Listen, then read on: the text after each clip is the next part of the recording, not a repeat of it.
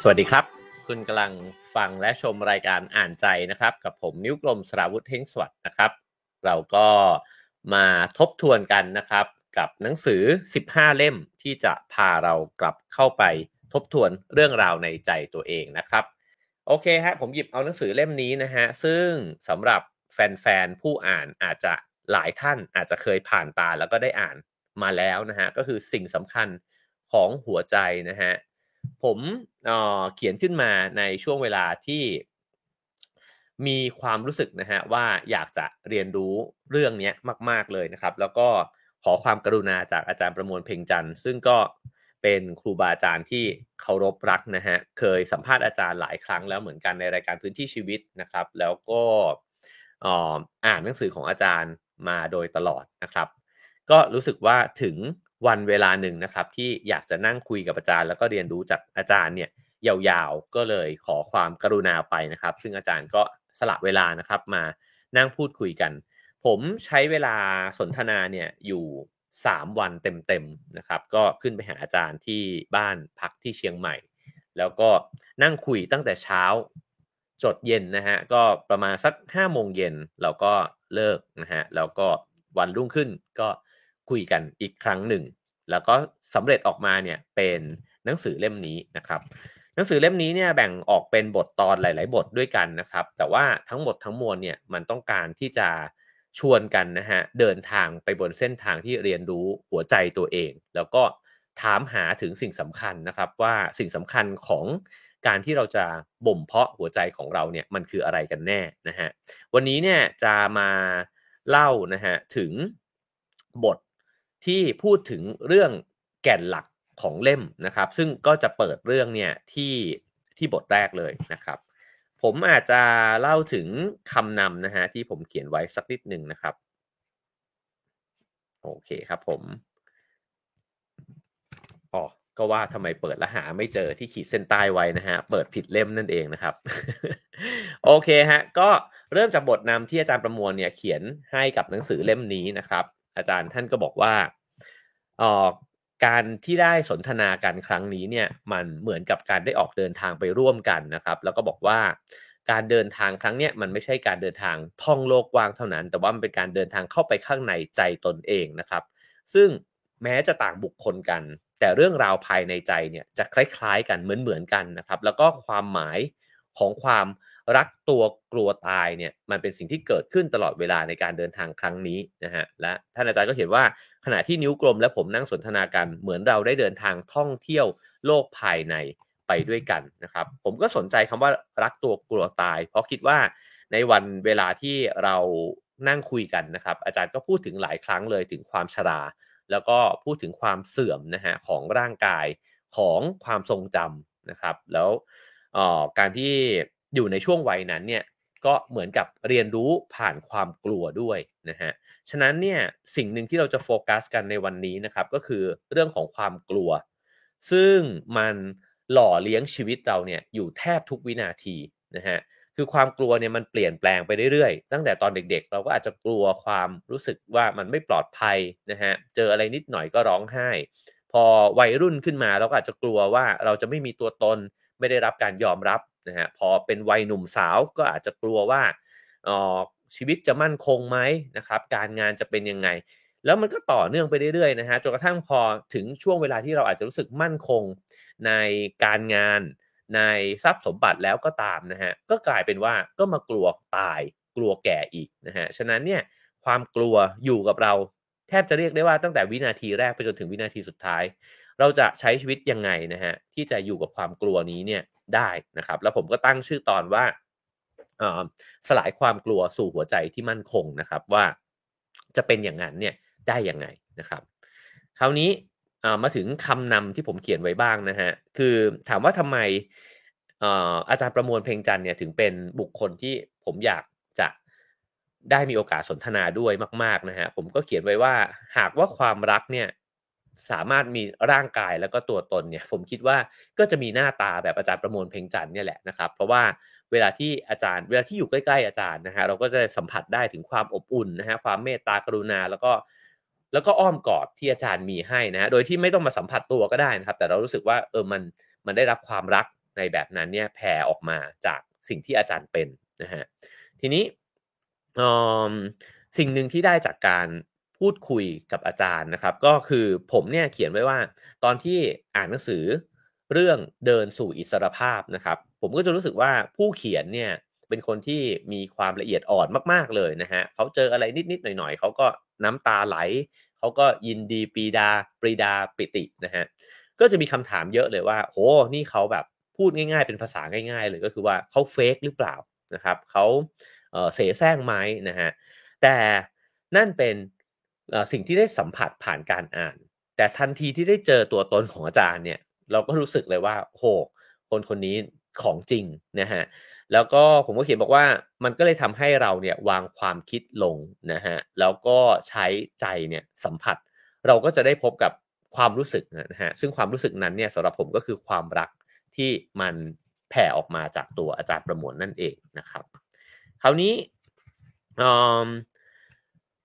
ก็มาถึงวักนะฮะวักหนึ่งที่ผมเขียนไว้บอกว่าสิ่งสำคัญของหัวใจที่ถืออยู่ในมือเนี่ยนะฮะก็คือหนังสือเล่มนี้เนี่ยก็สำหรับผมมันเปรียบเสมือนแผนที่แห่งการเดินทางภายในนะฮะเพื่อที่จะค้นพบว่าค้นหานะฮะว่าอะไรคือสิ่งสำคัญที่ควรฝึกฝนหัวใจ ที่จะเข้าไปถึงสภาวะหนึ่งที่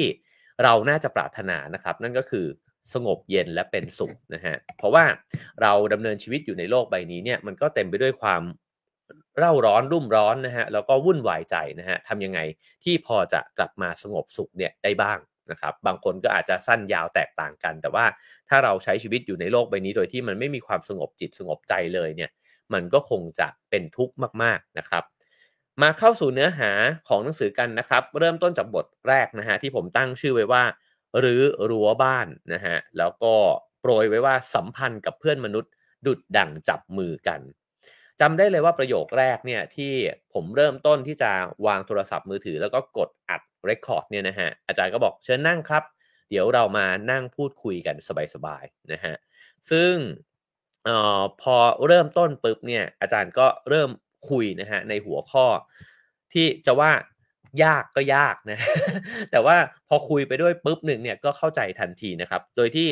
อาจารย์พูดถึงเรื่องของ subject กับ object นะฮะก็คือ การที่เป็นคนหนึ่งเนี่ยเป็นผู้กระทำกับอีกคนเนี่ยเป็นผู้ถูกกระทำมันเกี่ยวข้องยังไงนะฮะกับการสนทนานะฮะซึ่งจริงๆเนี่ยผมคิดว่ามันเป็นการเปิดเรื่องเนี่ยโดยบังเอิญ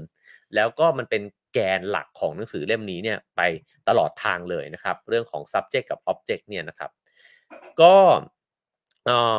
ผมเริ่มจากการถามอาจารย์ด้วยประโยคแรกเลยว่า การพูดคุยสนทนาเนี่ยที่ดีนะครับ มันควรจะเป็นยังไง อาจารย์ก็บอกว่าเวลาที่เราได้มาเผชิญหน้ากันแบบนี้เนี่ยจริง ๆ แล้วเนี่ยมันไม่มีใครเนี่ยกำลังเติมน้ำเนี่ยลงไปในอีกตัวตัวของคนอีกคนหนึ่งนะฮะแต่ว่าเราต่างเติมเต็มกันและกันอยู่ การสนทนาที่ดีเนี่ยมันก็คือการที่ทั้งสองฝ่ายเป็นฝ่ายให้และรับเนี่ยด้วยกันทั้งคู่ก็คือสลับกันไปสลับกันมา ผมไม่ได้พยายามที่จะมาหาความรู้จากอาจารย์นะฮะแต่ว่ามันต้องเป็นการที่ให้และรับโต้ตอบกันไปแบบนั้นนะฮะ แล้วอาจารย์ก็บอกอีกนะครับ บอกว่าการพูดคุยที่ดีเนี่ยก็คือการที่เราได้เปิดเผยความรู้สึกในเรื่องนั้นๆ ของกันและกัน เติมเต็มกันนะฮะโดยที่แต่ละคนเนี่ยรับรู้อยู่ว่าตัวเองเนี่ยเชื่อมโยงถึงกันและกันอยู่ อาจารย์เปรียบเทียบให้เห็นภาพชัดเจนมากนะฮะว่ามันเหมือนกับเราเนี่ยเอามือมาจับกัน คนที่รักกันเนี่ยเมื่อจับมือกันเนี่ยมันไม่มีใครจับมือใคร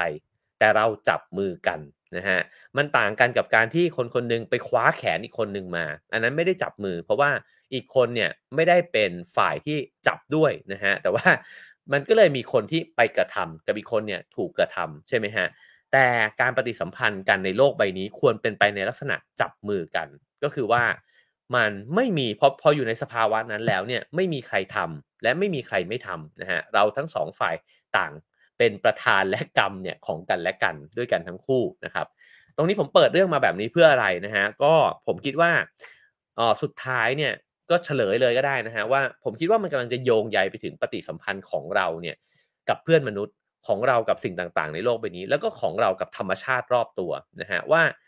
ทำยังไงเนี่ยเราเนี่ยซึ่งตระหนักอยู่ตลอดเวลาว่าฉันเนี่ยมีตัวมีตน แล้วก็เป็นผู้กระทำในโลกใบนี้นะฮะว่าฉันกำลังเดินอยู่ฉันกำลังยืนอยู่บนแผ่นดินนะฮะฉันกำลังสูดกลิ่นของอากาศเข้าไป ชั้นทั้งนั้นเลยใช่ไหมครับ แต่เมื่อไหร่ล่ะที่เราไม่ได้เป็น subject แล้วเราไม่ได้เป็นผู้ไม่ได้เป็นประธานของประโยคนะครับ ก็เลยกลายเป็นว่า มีไอ้เจ้าคนคนหนึ่งหรืออาจจะไม่มีแล้วก็ได้เนี่ยนะก็คือไม่มีฉันเนี่ยมันยืนอยู่บนพื้นดิน แต่พื้นดินเนี่ยรองรับฉันไว้ เพราะจริงๆเนี่ยพื้นดินก็เป็นประธานของประโยคได้ด้วยเช่นกันถูกไหมฮะว่า พื้นดินต่างหากที่รับน้ำหนักของตัวฉันไว้นะฮะสุดท้ายแล้วเนี่ยมันคือการเปลี่ยนมุมมองที่เรามี ต่อการปฏิสัมพันธ์นะครับ เวลาที่เราบอกว่าฉันเนี่ยให้เวลาเธอนะฮะจริง ๆ เธอก็ให้เวลากับฉันเนี่ยด้วยเหมือนกันนะครับ โอเค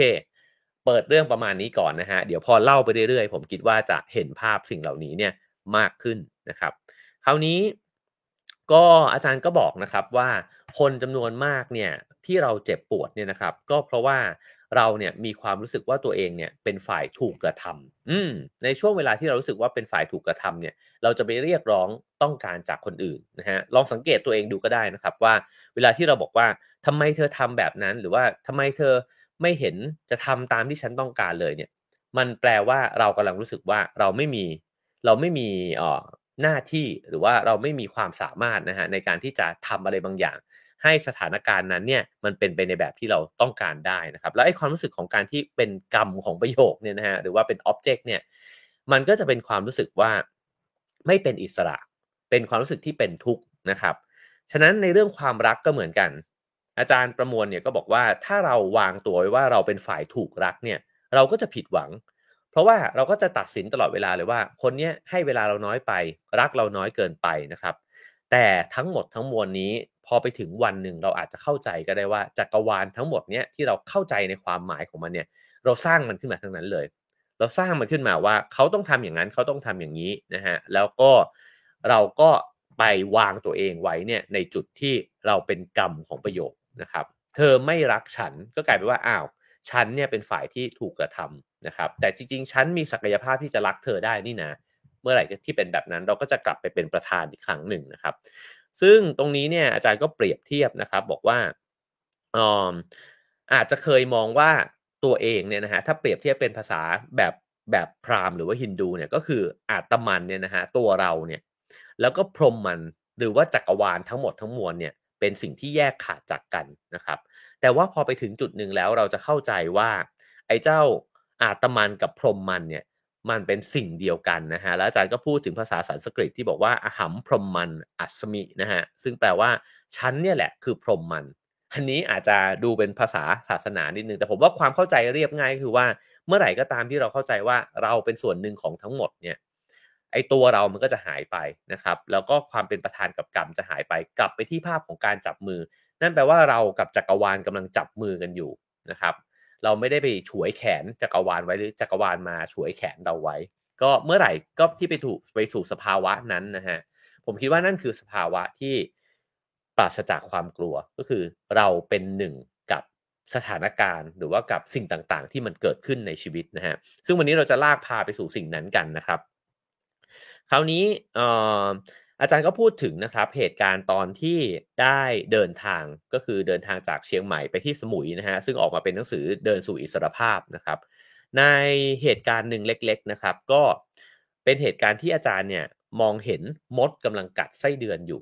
แล้วก็บอกว่าถ้าเป็นแต่ก่อนเนี่ยก็จะครุ่นคิดนะฮะว่าทำยังไงดีคือเอ๊ะจะไปช่วยไส้เดือนดีไหมเพราะว่าถ้าปล่อยไปอย่างนี้ไส้เดือนมันก็จะตายนะฮะ แต่ว่าในช่วงเวลานั้นเนี่ยอาจารย์ก็ยืนดูอยู่อย่างนิ่งๆนะฮะแล้วก็ในช่วงเวลาหนึ่งเนี่ยมันเกิดสภาวะที่มันสว่างวาบขึ้นมาเลย แล้วก็เหมือนกับเป็นการรับรู้ความเข้าใจใหม่นะครับ ที่อาจารย์บอกว่าในแวบนั้นเนี่ยมันพ้นไปจากความคิด แต่ว่ามันมีความรู้สึกหนึ่งปรากฏขึ้นมาว่า มันไม่ใช่เรื่องของการเบียดเบียน มันเป็นเรื่องของธรรมชาติ ที่มันจะต้องเป็นไปแบบนี้แหละไส้เดือนเนี่ยอยู่มาวันหนึ่งก็อาจจะขึ้นมาบนผิวดินนะฮะก็ไม่แน่อาจจะอายุมากแล้วก็ได้นะครับ แล้วก็พอถึงเวลาก็กำลังจะเสื่อมสลาย เพราะฉะนั้นเนี่ยฝูงมดก็จะเข้ามารุมถึงนะฮะแล้วก็ไส้เดือนก็จะกลายไปเป็นเหยื่อของมดเนี่ยอาจารย์เล่าเรื่องนี้ทำไมนะครับ ก็เล่าว่าเออเนี่ยมันคือความหมายที่มันมหัศจรรย์มาก เพราะว่าถ้าเป็นแต่ก่อนเนี่ยจะต้องพยายามเอาตัวเองเนี่ยเข้าไปแทรกแซงเหตุการณ์ แล้วก็ยอมรับไม่ได้ต้องอยู่ฝั่งไหนสักฝั่งหนึ่ง ไม่เชียร์ไส้เดือนก็ต้องเชียร์มดใช่ไหมครับ อันนี้ก็เหมือนกันเลยกับเหตุการณ์ในชีวิตของเรานะครับว่า เราก็จะต้องคิดว่า เออแล้วออไอสิ่งที่มันเกิดขึ้นเนี่ย เราควรจะกระทำยังไงกับมันบ้างนะครับ แต่ว่าอันนี้เนี่ยอาจารย์ก็บอกว่าออเมื่อเราเห็นว่าธรรมชาติเนี่ยบางครั้งมันก็เกิดขึ้น ในลักษณะแบบที่มันเป็นไปในแบบนั้นนะครับ ก็จะเกิดความเข้าใจใหม่เนี่ยขึ้นมา ผมก็ถามต่อไปนะครับว่า โอ้แต่ถ้าเราตีความแบบนั้นเนี่ย มันก็เท่ากับว่า ทุกสิ่งที่มันเกิดขึ้นเนี่ย มันก็ต้องเกิดขึ้นแบบนั้นเหรอแล้วในชีวิตเรามันจะไม่มีเรื่องร้ายเนี่ยเกิดขึ้นเลยหรือนะครับ อาจารย์ก็ตอบนะครับบอกว่าในความรู้สึกที่ดีเนี่ย เพราะว่าอาจารย์มักจะเล่าว่ามีความรู้สึกที่ดีเนี่ยเกิดขึ้นระหว่างการเดินทางเนี่ยอยู่เรื่อยๆ ไปพบเจอผู้คนทำดีให้นะฮะผมก็บอกว่าไม่เคยเจอคนโกงเลยเหรอ ไม่เคยเจอคนที่มากระทำที่แบบ ในในแบบที่มันเป็นลบเลยเหรอนะฮะอาจารย์ก็เล่าว่าความรู้สึกที่ดีเนี่ยมันรวมถึงกรณีที่ผมเนี่ยไม่ได้มีความรู้สึกว่าผมเสียหายด้วย นั่นหมายความว่าอาจจะโดนโกงนะฮะหรืออาจจะโดนหลอก แต่ว่าด้วยความรู้สึกว่าฉันไม่ได้เสียหายอะไรนี่นาเนี่ยมันก็เป็นความรู้สึกที่ไม่เป็นลบด้วยเช่นกัน เล่าเป็นเรื่องเลยฮะครั้งหนึ่งเนี่ยก็เดินทางอยู่นะครับ แล้วก็มีบรรดาสาธุเนี่ยในอินเดียนะครับ ก็จะมาขอเงินใช่ไหมฮะ อาจารย์ก็เลยบอกว่างั้นคุณไปซื้อของเลย เพราะว่าไม่ได้ให้เงินนะฮะแต่ว่าคุณไปหยิบของมาแล้วเดี๋ยวผมจ่ายให้ บรรดาสาธุทั้งหลายก็ไปหยิบนมหยิบอะไรมานะฮะอาหารการกินเนี่ยแล้วอาจารย์ก็จ่ายเงินให้ สาธุก็บอกโอ้ยนักท่องเที่ยวคนนี้ใจดีมากเลยก็ไปเรียกเพื่อนๆมา แล้วก็อาจารย์ก็จ่ายเงินให้ไปตามนั้นนะครับ แล้วเจ้าของร้านเนี่ยก็สงสารบอกว่าเหมือนลุงคนนี้ถูกหลอกนะฮะก็บอกเฮ้ยคุณโดนหลอกแล้ว บรรดาสาธุทั้งหลายพวกนี้เนี่ยพอเขาเอาของไปเนี่ยเขาก็เอาของพวกนี้ไปขาย แล้วเขาก็เอามาเป็นเงินอยู่ดีนะฮะแต่อาจารย์ประมวลเนี่ยก็บอกว่าไม่เป็นไรก็ถ้าเขาจะทำแบบนั้นผมก็ไม่ได้คิดว่าผมเนี่ยจะถูกหลอกนะฮะมันเป็นวิธีการหนึ่งที่พวกเขาเหล่านั้นเนี่ยใช้ในการจัดการชีวิตตัวเอง เขาอาจจะต้องการเงินที่จะไปใช้สอยในชีวิต หรือต่อให้เขาเนี่ยสะสมเงินแล้วไป ซื้อซาวเบลเนี่ยนะฮะอาจารย์ก็บอกว่ามันก็ไม่เป็นไร เพราะว่ามันก็เป็นวิธีการของเขานะครับ ก็ไม่ได้รู้สึกไม่ดีที่ตัวเองเนี่ยถูกสิ่งที่พ่อค้าบอกว่าเนี่ยคุณโดนหลอกแล้ว อาจารย์ก็บอกว่าเนี่ยมันก็ไม่ได้เป็นความรู้สึกที่เป็นลบนะฮะเพราะว่ามันกลับไปที่เรื่องไส้เดือนนะฮะว่าเป็นความเข้าใจนะครับว่าวิถีของแต่ละคนเนี่ยมันไม่เหมือนกันนะครับ และนี่ก็เป็นวิถีหนึ่งของการเลี้ยงชีพนะฮะของบรรดาสาธุทั้งหลาย ซึ่ง ผมก็เลยถามต่อไปว่าอ้าวแล้วอย่างนี้เนี่ยสำหรับอาจารย์เนี่ยมันก็ไม่มีเรื่องร้ายในชีวิตเลยเหรอครับนะครับ อาจารย์ก็บอกว่าคำว่าดีหรือร้ายเนี่ยต้องย้อนกลับไปในเรื่องของ subject กับ object นะครับเขาบอกว่าถ้าเกิดว่าสิ่งที่เราคิดว่าสิ่งที่เกิดขึ้นเนี่ยมันไม่ควรเป็นแบบนั้นเนี่ยก็เท่ากับว่าเราเนี่ยเอาตัวเองไปตัดสินเหตุการณ์ใช่ไหมครับ แต่ว่าถ้าเราดึงตัวเองออกไปจากเหตุการณ์นั้นแล้วเนี่ยเหตุการณ์นั้นมันเพียงเกิดขึ้นเท่านั้นเอง แล้วก็อยู่ที่ว่าเราปฏิสัมพันธ์กับ คนคนนั้นหรือว่าเหตุการณ์นั้นยังไงด้วยนะฮะผมเล่าอีกเหตุการณ์หนึ่งที่จะเห็นภาพมากๆนะครับ ก็คือครั้งหนึ่งเนี่ยอาจารย์ก็นั่งอยู่นะฮะที่ริมฝั่งแม่น้ำแล้วก็มีหมอดูชาวอินเดียเดินเข้ามาทักอาจารย์ จริงๆ ถ้าใครเคยไปเที่ยวอินเดียก็จะพบเจอคนเหล่านี้อยู่ตลอดเวลานะฮะก็จะมีคนที่เข้ามาทักเรา แล้วก็บอกว่าทำอย่างนั้นอย่างนี้ให้ไหมนะฮะแต้มสีแดงให้บนหน้าผากไหมหรือว่าคุณซื้ออันนี้หน่อยนะครับ ก็เขาก็ทำมาหากินของเขาเนี่ยแหละนะครับ แต่คนนี้เนี่ยมาในลักษณะของการเป็นหมอดู แล้วก็บอกว่าผมดูดวงให้ไหมนะครับเอ่อถ้าเกิดว่าลองคำถามหนึ่งก่อนก็ได้ ถ้าคุณไม่พอใจก็ไม่ต้องดูก็ได้นะครับ อาจารย์ก็เลยเปิดด้วยคำถามหนึ่งออกไปบอกว่างั้นคำถามแรกเลยคุณช่วยบอก ผมทีว่า ผมเนี่ยมีเงินพอที่จะจ่ายตังค่าหมอดูให้คุณไหมนะครับ หมอดูเนี่ยก็ตอบกลับมาด้วยเลขกลนะฮะบอกว่าคุณอาจจะมีเงินสดไม่พอ แต่คุณเนี่ยมีความสามารถที่จะ เรียกเงินสดออกมาเมื่อไหร่ก็ได้ หมายความว่าคุณพกบัตรเครดิตมาด้วยแน่นอนนะฮะทีนี้อาจารย์ก็ตอบกลับแบบว่า ผมไม่มีเงินพอที่จะดูหมอหรอกนะ แต่ผมเนี่ยมีเงินพอที่จะเลี้ยงชาคุณได้ เรามากินชาแล้วนั่งคุยกันดีดีกว่าไหมนะครับ จากนั้นเนี่ยก็เลยมานั่งดื่มน้ำชากันนะครับ แล้วก็กลายเป็นว่านั่งคุยกันยาวเลย หมอดูก็บ่นให้ฟังว่าโหช่วงนี้นี่ชีวิตลำบากนะครับ แล้วก็สิ่งต่าง มันก็แพงขึ้นมากเลยนะฮะพอคุยกันไปเรื่อยๆเนี่ยสิ่งที่มันเกิดขึ้นคืออะไรนะครับ สิ่งที่มันเกิดขึ้นเนี่ยมันก็คือการสลายสถานะเดิม ตอนแรกเนี่ยมันมีความกลัวเกิดขึ้นระหว่างคน2คน เพราะว่าตัวหมอดูเองก็กลัวว่าลูกค้าเนี่ยจะไม่เชื่อหรือว่าไม่ใช้บริการนะครับ ส่วนตัวอาจารย์เองเนี่ยก็กลัวถ้ากลัวนะฮะก็คือกลัวว่าไอเนี่ยจะมาหลอกฉันหรือเปล่านะครับแต่พอดื่มน้ำชากันไปนั่งคุยกันไปเนี่ย อาจารย์เล่าให้ผมฟังว่าในในสถานในในช่วงเวลานั้นเนี่ย คนคนนั้นไม่ได้กลายเป็นไม่ได้เป็นหมอดูอีกต่อไปแล้ว และตัวอาจารย์ก็ไม่ใช่นักท่องเที่ยวแปลกหน้าอีกต่อไปแล้ว เราเป็นมิตรสหายกันนะครับ แล้วเราก็นั่งดื่มน้ำชาด้วยกัน แล้วเขาก็ลืมเรื่องที่จะดูดวงให้อาจารย์เนี่ยไปเลย ถามว่าสิ่งที่เกิดขึ้นคืออะไรนะครับ นั่นหมายความว่าปฏิสัมพันธ์ที่เรามีต่อคนคนหนึ่งเนี่ย มันเป็นเรื่องที่ กำหนดบทบาทของคนสองคนด้วยเหมือนกัน เช่น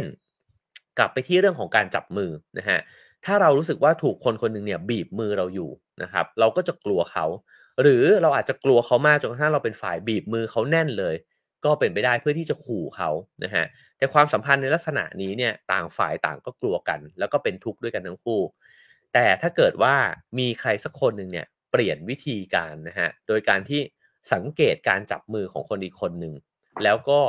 ปรับเปลี่ยนมือของตัวเองเนี่ยในการจับเนี่ยมันก็จะเปลี่ยนบรรยากาศของปฏิสัมพันธ์นั้นไปเลยนะฮะ เช่น รู้ว่าเขาจับมาแรงเนี่ยก็อาจจะค่อยๆคคลายมือออก แล้วก็ไม่รู้แหละนะฮะจะนวดมือเข้าใจอะไรเขาเนี่ยจนกระทั่งสุดท้ายเนี่ยมันเป็นการจับมือกันและกันนะครับ ก็ฉะนั้นเนี่ยตรงนี้ผมคิดว่าสิ่งที่ได้เรียนรู้นะฮะจากการคุยในในวักตอนนี้นะฮะก็คือว่า คนที่ปฏิสัมพันธ์กับเราเนี่ยจะเป็นยังไง มันไม่ได้ขึ้นอยู่กับเขาล้วนๆ มันขึ้นอยู่กับเราด้วยนะฮะว่าแล้วเราเราทำยังไงกับเขาอะนะครับ ถ้าเขามาแรงแต่เราไม่ได้แรงกลับเนี่ยไม่แน่เขาอาจจะไม่ได้แรงต่อก็ได้นะครับเพราะฉะนั้นเวลาที่เราบอกว่าอะไรเป็นบวกเป็นลบเนี่ยอาจารย์ประมวลก็เลยตอบผมด้วยสถานการณ์นี้นะครับว่า ลบมันก็เพราะว่าเราทำให้มันเป็นลบนะฮะแต่ถ้าเกิดว่าเราไม่ได้คิดว่ามันเป็นลบ แล้วเราเปลี่ยนบทบาท เปลี่ยนวิธีการในการปฏิสัมพันธ์ของเราเนี่ย สถานการณ์นั้นอาจจะไม่เป็นลบก็เป็นไปได้นะครับ คราวนี้ผมก็ถามต่อไปว่า แต่ผมไม่มีทักษะแบบนี้เลยอะนะฮะแล้วผมจะต้องทำยังไงให้มันเกิดสภาวะแบบนี้เนี่ยให้มันเกิดขึ้นได้นะครับ อาจารย์ก็พูดต่อไป ซึ่งเป็นคำตอบที่ผมชอบมากนะฮะเขาบอกว่ามันขึ้นอยู่กับตัวเราเองเนี่ยแหละว่าพื้นที่ที่เป็นอาณาเขตส่วนตัวของเราเนี่ยมันเป็นแบบไหนนะฮะ เราทุกคนเนี่ยมีบ้านของเราอยู่นะครับในแง่ของการเปรียบเทียบเนี่ยแล้วเราก็มีรั้วบ้านที่เราล้อมรอบอาณาเขตของเราไว้ใช่ไหมครับ ทีนี้ถ้าเกิดว่าเราสลายรั้วเนี้ยทิ้งออกไปนะฮะมันก็จะไม่มีพื้นที่ข้างนอกกับข้างใน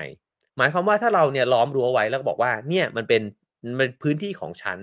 ฉันเนี่ยเป็นคนแบบนี้ฉันอชอบทำอะไรแบบนี้นะฮะ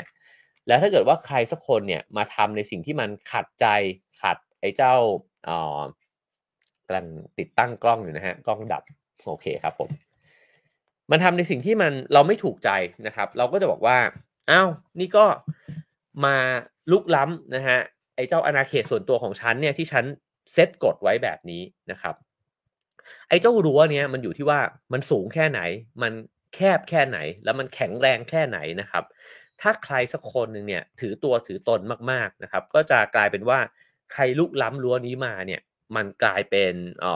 เรื่องที่เป็นลบหมดเลย อาจารย์ก็เลยพูดถึงคำว่าสลายรั้วนะครับว่าไอ้รั้วเนี้ยแต่ละคนมันมันกว้างแคบเนี่ยไม่เท่ากัน ทีนี้มีอีกเหตุการณ์หนึ่งที่น่าประทับใจมากนะครับ ก็คืออาจารย์เล่าเหตุการณ์ที่เมืองสารนาฏว่าขณะที่อาจารย์เนี่ยกำลังเดินทางอยู่นะครับ แล้วก็พยายามที่จะภาวนาอยู่ในใจก็คือ กำหนดรับรู้มีสติอยู่ในตัวเองนะครับ ก็มีสามล้อถีบเนี่ยที่อินเดียเนี่ยนะฮะทีปั่นมาแล้วถ้าใครเคยไปอินเดียจะนึกภาพนี้ออกเลยว่าเวลาคนอินเดียตื้อเนี่ยเขาตื้อไม่หยุดนะฮะในในเส้นทางนั้นเนี่ยไม่ค่อยมีนักท่องเที่ยวสามล้อถีบคันนี้ก็พยายามที่จะถีบอยู่อย่างนั้นน่ะไล่ตามอาจารย์ไปเรื่อยๆนะครับแล้วก็เหมือนกับตื้อว่า เอ้ยขึ้นรถไหมเดี๋ยวผมปั่นไปส่งขึ้นไหมไม่กี่ลูปีเองนะครับ ไม่เลิกครับ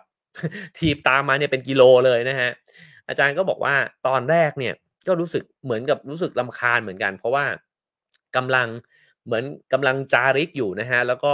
สังเกตจิตใจเดินจงกรมประมาณนั้นอยู่นะครับก็เอ้ยหมอนี่ไม่ไปสักทีเว้ยแต่ทันทีที่เขาตื้อไปเรื่อยๆ เนี่ย ในวินาทีหนึ่งนะครับ มันสว่างวาบขึ้นมาแล้วอาจารย์ก็บอกว่า โอ้โห แทบจะน้ำตาไหลก็คือ นี่เราเนี่ยเดินทางอยู่ในชีวิตนี้เนี่ยโดยที่สนใจแต่เป้าหมายของตัวเองเนี่ยมาตลอดนะฮะแล้วเราไม่เคยสนใจเลยว่าในระหว่างทางเนี่ยมีใครที่ผ่านเข้ามานะครับ แล้วก็มาปฏิสัมพันธ์กับเรา เราไปมองว่าเขาเนี่ยเป็นอุปสรรคในการที่จะไปถึงเป้าหมายของเรา เพราะว่าเราต้องการความสงบนะฮะเนี่ยฉันกำลังเดินจาริกอยู่ฉันกำลังต้องการความสงบในจิตใจไอ้นี่ก็มาตื้ออยู่ได้เนี่ยนะฮะแต่อาจารย์บอกว่า เฮ้ยแต่จริงๆเนี่ยในเส้นทางชีวิตเราเนี่ยมันมีคนอื่นอยู่ด้วยนะ แล้วคนอื่นน่ะเขามีเป้าหมายของเขาเองด้วยเหมือนกัน การที่เราเนี่ยมัวแต่ใส่ใจแต่เป้าหมายของเราเนี่ยเราละเลยเป้าหมายของคนอื่นไปเลยนะครับ ในวาร์ปนั้นนั่นเองเนี่ยอาจารย์ก็เลย ผมว่าลองคิดดูนะครับว่าถ้าเราอยากมีความสงบมากๆ แล้วเราก็กำหนดจิตภาวนานะฮะเหมือนกับว่าสนใจแต่ไอ้เจ้าเป้าหมายของตัวเองเนี่ย มันก็กลายเป็นว่าเออเราก็เข้าไปข้างในใจใช่ไหมฮะเข้าไปสนใจแต่ตัวตนของตัวเองนะครับ พออาจารย์ปลดล็อกตรงนี้ปุ๊บเนี่ย อาจารย์ก็เลยใช้บริการของสำล้อนั้นนะครับ แล้วก็ขึ้นไปนั่ง แล้วก็ปล่อยให้เขาเนี่ยถีบไปส่งนะฮะพอไปส่งเนี่ยอาจารย์ก็ควักเงิน แล้วก็ให้เป็นค่าโดยสาร แล้วก็บอกกับสำล้อถีบคนนั้นบอกว่าขอบคุณมากเลยนะครับ ที่ขับรถพาผมเนี่ยมาส่งที่นี่ ซึ่งคำว่าที่นี่เนี่ยไม่ได้หมายถึงแผ่นดินเนี่ยทางกายภาพนะครับ แต่อาจารย์บอกว่ามันคือความหมายใหม่ในใจเลย เป็นที่ที่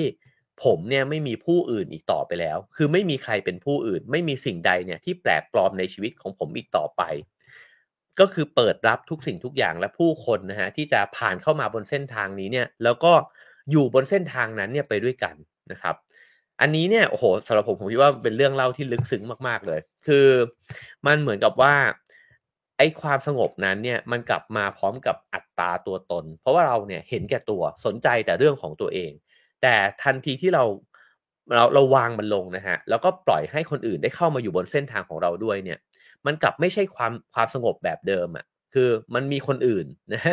แต่คนอื่นนั้นไม่ได้แปลว่าไม่สงบ เพราะว่า เราเราเร่วมเดินทางเนี่ยไปด้วยกันได้นะครับ ก็คิดว่าคำพูดของของอาจารย์ที่บอกว่าไม่มีสิ่งแปลกปลอมในชีวิตผมอีกต่อไปแล้ว ผมไว้เนื้อเชื่อใจในธรรมชาติเนี่ยมากขึ้นนะฮะนั่นหมายความว่าอะไรที่มันจะเกิดขึ้นมาในเส้นทางนี้นะฮะมันก็เป็นองค์ประกอบหนึ่งเนี่ยของของจะบอกว่าของเส้นทางหรือว่าของจิตใจเราเนี่ยก็ได้นะครับ หมายความว่าถ้าเราตั้งแง่ ว่าเส้นทางเนี้ยมันจะต้องบริสุทธิ์ผุดพอง มันจะไม่มีเรื่องร้ายเกิดขึ้น มันจะไม่มีแขกแปลกหน้า มันจะไม่มีคนมารบกวนเลยเนี่ยไอ้เส้นทางนั้นมันไม่จริงนะฮะเพราะว่าเราเพียงอยากให้มันเป็นแบบนั้น เราอยากอยู่อยู่บนชีวิตที่มันปกติสุขนะฮะมีแต่ความสงบ อันนั้นมันก็ไม่จริง แต่ความจริงกว่าก็คือว่ามันจะเต็มไปด้วยอุปสรรค เต็มไปด้วยใครก็ไม่รู้ตะโกนมาเด็กวิ่งผ่านนะครับ หมาเห่า อันนี้คือชีวิตจริง แล้วจริง ๆ ชีวิตจริงมันก็คือการที่ เราเนี่ยยอมรับว่าทั้งหมดเนี่ยก็คือส่วนหนึ่งของเส้นทางด้วยเช่นกันนะครับคราวนี้เอ่อก็มาจบลงนะฮะที่คำตอบของอาจารย์ที่บอกว่าไอการเปิดรับนี้เนี่ยมันเป็นความรู้สึกที่ใหม่มาก แล้วมันก็มหัศจรรย์มากถึงขั้นที่ว่าถ้าสมมติวันหนึ่งเนี่ยผมก็คือตัวอาจารย์เนี่ยนะฮะผมเนี่ยออกไปนอกบ้านแล้วถูกรถชนตาย ผมก็จะบอกว่า โอ้เนี่ยผมออกมาในวันนี้เพื่อถูกรถชนตาย ไม่ได้คิดว่าเป็นเรื่องโชคร้ายอะไร คำตอบนี้เนี่ยมันหมายความว่าอะไรนะฮะมันหมายความว่าถ้าสถานการณ์อะไรก็ตามที่มันเกิดขึ้นในชีวิตเนี่ยมันก็จะเกิดขึ้นแบบนั้นแหละ และถ้าเรายอมรับมันแล้วเนี่ยมันก็จะไม่ใช่สิ่งแปลกปลอมใด ๆนะครับ ตรงนี้ย้อนกลับไปในเรื่องของ subject object นะฮะว่าถ้าเราเป็น subject เนี่ยมันก็แปลว่าอะไรที่มันเป็นสิ่งที่ไม่ใช่เรานะฮะมันก็จะเป็นสิ่งแปลกปลอมหมดเลยใช่ไหมครับ หรือว่าถ้ารถชนเรา เราก็จะกลายเป็นว่าฉันถูกรถชน แต่ถ้ามันไม่มี subject object แล้วเนี่ยถ้าฉันถูกรถชนไปก็คือโอเค ฉันก็เป็นส่วนหนึ่งของสถานการณ์นั้นนะฮะก็ออผมว่าทัศนคติแบบนี้หรือว่าจิตใจแบบนี้เนี่ยมันเปลี่ยนแปลงการรับรู้ที่มีต่อชีวิตเนี่ยไปโดยสิ้นเชิงนะครับ แปลว่าถ้าเราไปอยู่ในสถานการณ์หรือในสิ่งแวดล้อมแบบไหนที่เราไม่ถูกใจเนี่ยแล้วเราไม่ได้เอาตัวเองเนี่ยตั้งเป็นจุดศูนย์กลางของที่นั่นนะฮะ เราสามารถที่จะดำรงอยู่ในที่แห่งนั้น หรือกับคนคนนั้นเนี่ยได้อย่างเป็นสุขเนี่ยมากขึ้นนะครับ เพราะว่าเราเป็นส่วนหนึ่งของที่นั่นไม่ใช่เป็นคนที่จะไปจัดการหรือว่าควบคุมที่นั่นให้มันเป็นไปอย่างที่เราคิดนะฮะทีนี้ผมก็ถามต่อไปว่า แล้วการรื้อรั้วบ้านเนี่ยมันต้องเริ่มยังไงนะครับ อาจารย์ก็พูดถึงสิ่งหนึ่งที่บอกว่ามีสิ่งหนึ่งเลยที่คนเราเนี่ยลืมเลือนไปนะฮะก็คือส่วนลึกในใจที่เรามีความผูกพัน กับผู้อื่น ตรงนี้น่าสนใจมากนะครับ ก็คือว่าความรู้สึกหนึ่งเนี่ยที่มันเกิดขึ้นตั้งแต่เราเกิดคือ เรามีสายใยเชื่อมโยงผูกพันกับคนอื่น นั่นก็คือแม่ของเรา อาจารย์บอกว่าเออเราทั้งหลายเนี่ยล้วนแล้วแต่เป็นต้นทางแห่งความเมตตากรุณา นั่นหมายความว่าเราเกิดมาพร้อมกับความเมตตากรุณา ถ้าไม่มีสิ่งนี้เนี่ยเรามีชีวิตต่อไปไม่ได้นะฮะ แต่ พอพ้น 9 เดือนในท้องแม่นะฮะแล้วก็เกิดมาเนี่ยพ่อแม่ดูแลเราอยู่ในช่วงเวลาหนึ่งตอนที่เป็นทารกเนี่ยพอพ้นมือมาแล้วเนี่ยเราเหมือนกับถูกตัดสายสะดือนะครับ แล้วเราก็กลัว เราเข้าสู่โหมดของความกลัวว่าอ้าวไม่มีใครดูแลเราอีกต่อไปแล้วนะฮะแล้วความเมตตากรุณานั้นเนี่ยก็หายไปด้วยเช่นกัน ก็คำตอบของอาจารย์ก็เลยบอกว่าเราเนี่ยเหมือนกับใช้ชีวิตอยู่เนี่ยเพื่อที่จะกลับไปสู่สิ่งนั้นอีกครั้งนะฮะก็คือกลับไป สัมผัสกับความเมตตากรุณาของแม่อีกครั้งหนึ่ง ซึ่งเป็นธรรมชาติเดิมแท้ของพวกเราทุกคน แล้วเราก็ไม่ได้มองคนอื่นว่าเป็นศัตรูนะฮะเพราะเวลาที่เราเชื่อมโยงผูกพันกับใครเนี่ย คนคนนั้นไม่ได้เป็นศัตรูเรา เราปฏิสัมพันธ์กับเขาเนี่ยด้วยความรักนะฮะแต่ความกลัวต่างหากนะฮะที่ทำให้เราเนี่ยคิดว่าเขาจะทำร้ายเรา แล้วเราก็เลยเป็นศัตรูกัน อันนี้ก็จริงนะครับ เพราะว่าเเราปฏิสัมพันธ์กับผู้คนเนี่ยด้วยความกลัวล้วนๆเลยนะฮะ ซึ่งความกลัวคือสิ่งที่อยู่ในใจตัวเราเองนะฮะฉะนั้นถ้าเราต้องการจะออกจากความกลัวก็คือการกลับเข้าไปในใจตัวเองเนี่ยอีกครั้งหนึ่ง เราไม่สามารถออกจากความกลัวโดยขจัดสิ่งที่เรากลัวได้ นี่เป็นวักทองนะครับ คือเอ่อถ้าเรากลัวใครสักคนหนึ่งเราไม่สามารถที่จะบอกว่าเฮ้ยคุณช่วยออกไปจากชีวิตผมเนี่ยได้ไหม ต่อให้เขาออกไปแล้วเนี่ยเขาอาจจะยังอยู่ในใจเราอยู่ด้วยซ้ำนะครับ หรือถ้าเราทำงานแล้วรู้สึกว่ากลัวเพื่อนร่วมงานคนนี้กลัวหัวหน้านะฮะเเราสามารถบอกเขาได้ไหมล่ะว่าคุณออกไปเลยจากออฟฟิศเนี่ยแล้วผมจะอยู่ต่อไปนะครับ มันไม่สามารถทำได้ เพราะฉะนั้นเนี่ยเวลากลัวใครสักคนอาจารย์ก็เลยบอกว่า เราต้องกลับไปสำรวจในใจเรานะฮะว่าไอ้ความกลัวนั้นเนี่ยมันคืออะไรกันแน่ แล้วก็เรียนรู้จากมันนะครับ แล้วเราจะค่อยๆเรียนรู้ว่าไอ้ความกลัวนั้นเนี่ยเป็นความรู้สึกที่เราสร้างขึ้นมาทั้งนั้นเลย แล้วถ้าเรียนรู้จากมันไปเรื่อยๆนะฮะเราจะค่อยๆ สลายความกลัวในใจเราเนี่ย ไปได้มากขึ้นเรื่อยๆ ด้วยเหมือนกันนะครับ คราวนี้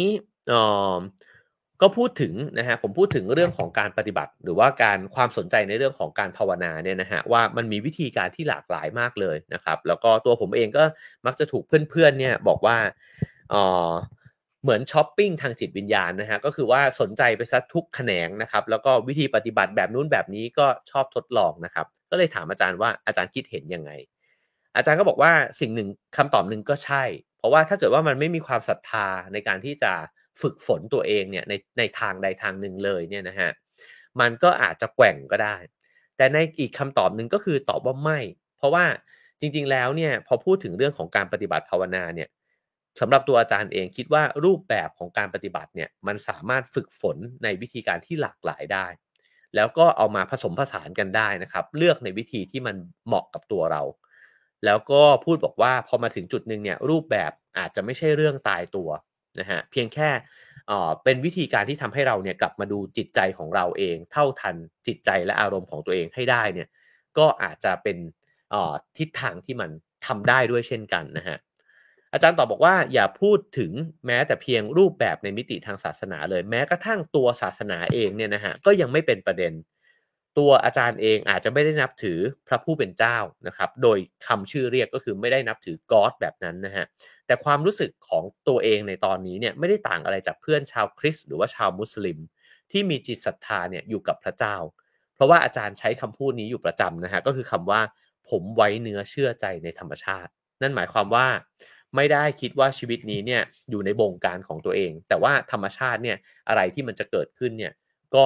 พร้อมที่จะน้อมรับสิ่งนั้นที่มันเกิดขึ้นนะครับ ก็เหมือนกับไว้ใจในปรากฏการณ์ที่พระเจ้าจะสร้างขึ้นมาเนี่ยนะฮะ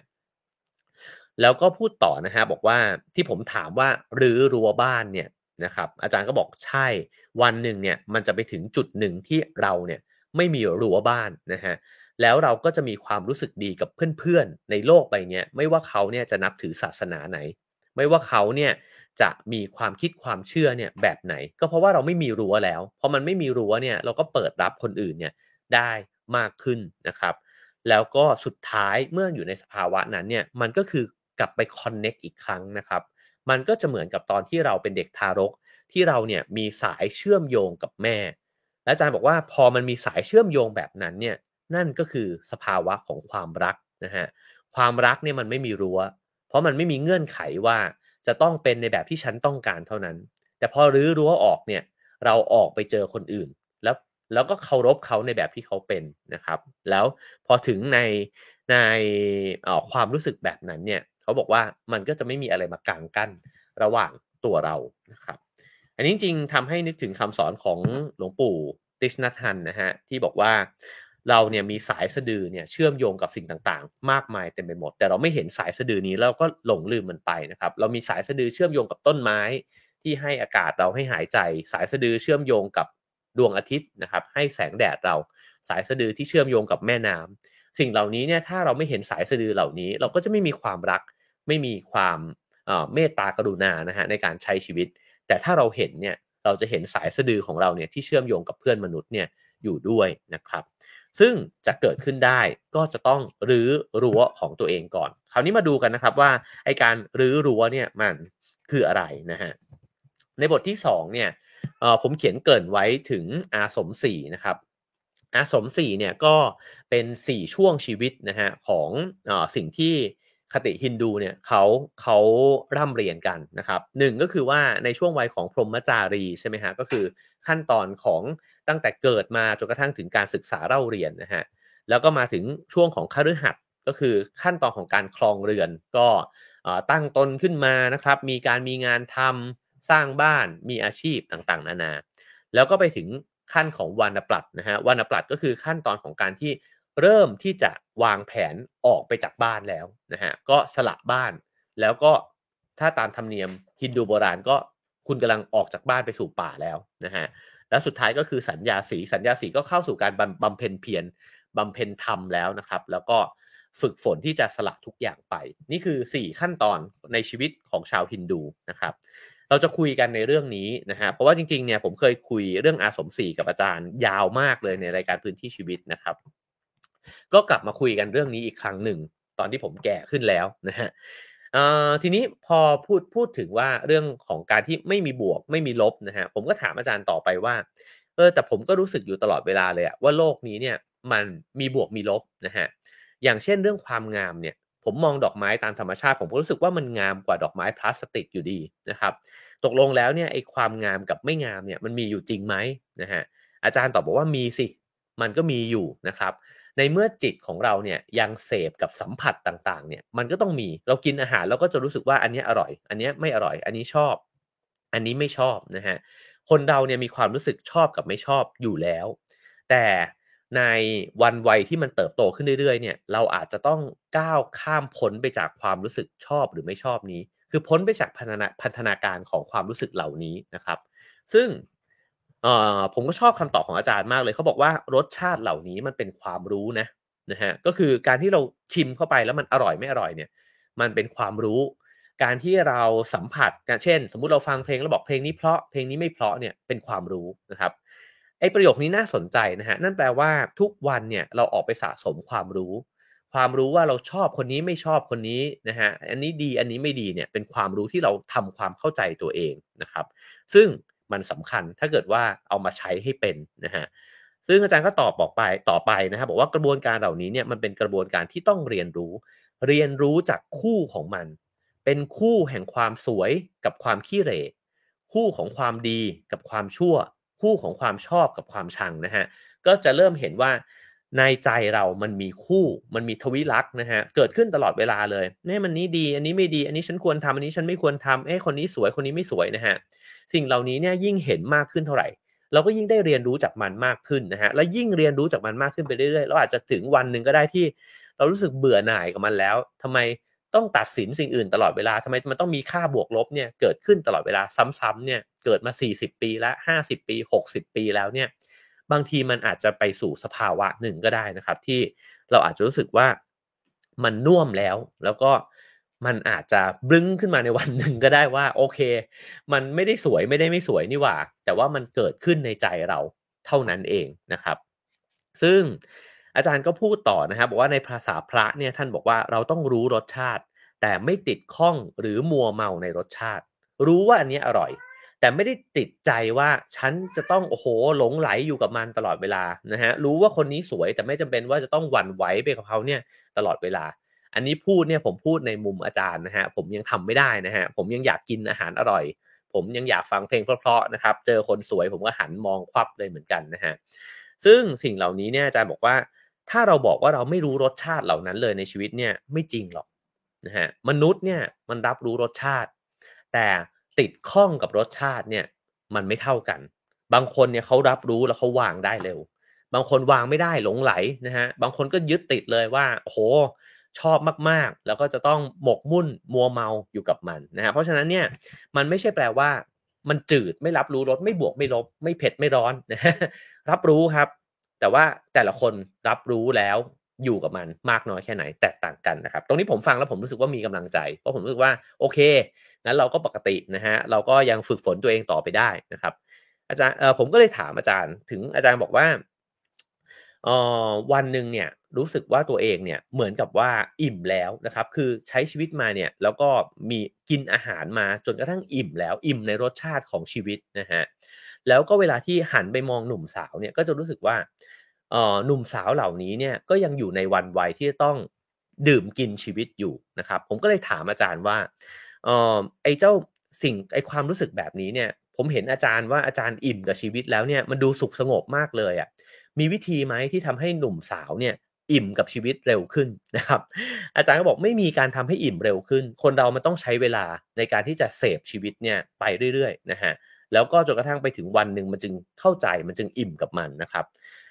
แต่ว่ามีวิธีที่ทำให้คนหนุ่มคนสาวเนี่ยกินอย่างละเมียดละไมนะครับ กินอย่างละเมียดละไมคืออะไรนะฮะก็คือ มันไม่ได้เอ่อกินแบบว่าสวาปามนะฮะแต่ว่ากินเพื่อบำบัดความหิวกระหายที่เกิดขึ้น เช่น เราก็ยังมีกิเลสอยู่นะฮะสมมุติว่าคุณมีความรู้สึกว่าอยากได้เสื้อผ้าตัวนี้มากเลยนะฮะมันไม่ใช่ความผิดบาปอะไร ก็ไปซื้อเสื้อผ้านั้น แต่ถ้ามันละเมียดละไมมากขึ้นเนี่ยทุกครั้งที่เราหยิบขึ้นมาใส่ เราก็จะรู้สึกว่า โอ้ เออมันดีจังเลยนะ มันได้สัมผัสกับความงามของเสื้อผ้าชุดนี้นะฮะได้กินอาหารอร่อยก็ละเมียดกับมันนะครับ อาจารย์บอกว่าถ้าเกิดว่าเราเป็นแบบนี้เนี่ยเราจะกลายเป็นเนื้อเดียวกันกับเจ้าสิ่งนั้นนะครับแล้วก็ไม่รู้สึกว่าการกินเนี่ยมันเป็นภาระของเรา ตรงนี้น่าสนใจในคำตอบนี้นะฮะเพราะว่าถ้าเราไม่ได้ละเมียดละไมเนี่ยเราจะรู้สึกว่าการออแสวงหาสิ่งเนี้ยมันเป็นภาระนะครับ เช่น เออเวลาเราพูดถึงการกินเราจะนึกถึงอาหารแต่จริงๆเนี่ยเรากินหลายอย่างนะครับมนุษย์เนี่ยเราดื่มกินความสำเร็จ เราดื่มกินเกียรติยศใช่ไหมครับ เราดื่มกินคำชื่นชมนะฮะทีนี้เนี่ยถ้าเราตะเกียกตะกายไปแสวงหาสิ่งเหล่านี้เนี่ยด้วยความหิวกระหาย แล้วไม่ละเมียดละไมกับมัน ไม่สัมผัสรับรู้ถึงว่า โอ้ เราก็ทำงานได้ดีนะผู้คนเขาก็ยอมรับเราเหมือนกันนี่หว่านะครับ เราก็จะวิ่งไม่รู้จบเนี่ย ตรงนี้เนี่ยมันก็เหมือนคนหิวที่ไม่รับรู้รสของอาหารอย่างละเมียดละไมฉะนั้นเนี่ยอาจารย์บอกว่า ในช่วงวัยหนุ่มสาวเนี่ยคุณไม่ผิดหรอกที่คุณจะอยากกินอาหารอร่อยนะฮะก็เกียรติยศศักดิ์ศรีอะไรทั้งหลายนะฮะก็ต้องกินนะครับ แต่กินมันอย่างละเมียดหน่อย แล้วเขาบอกว่า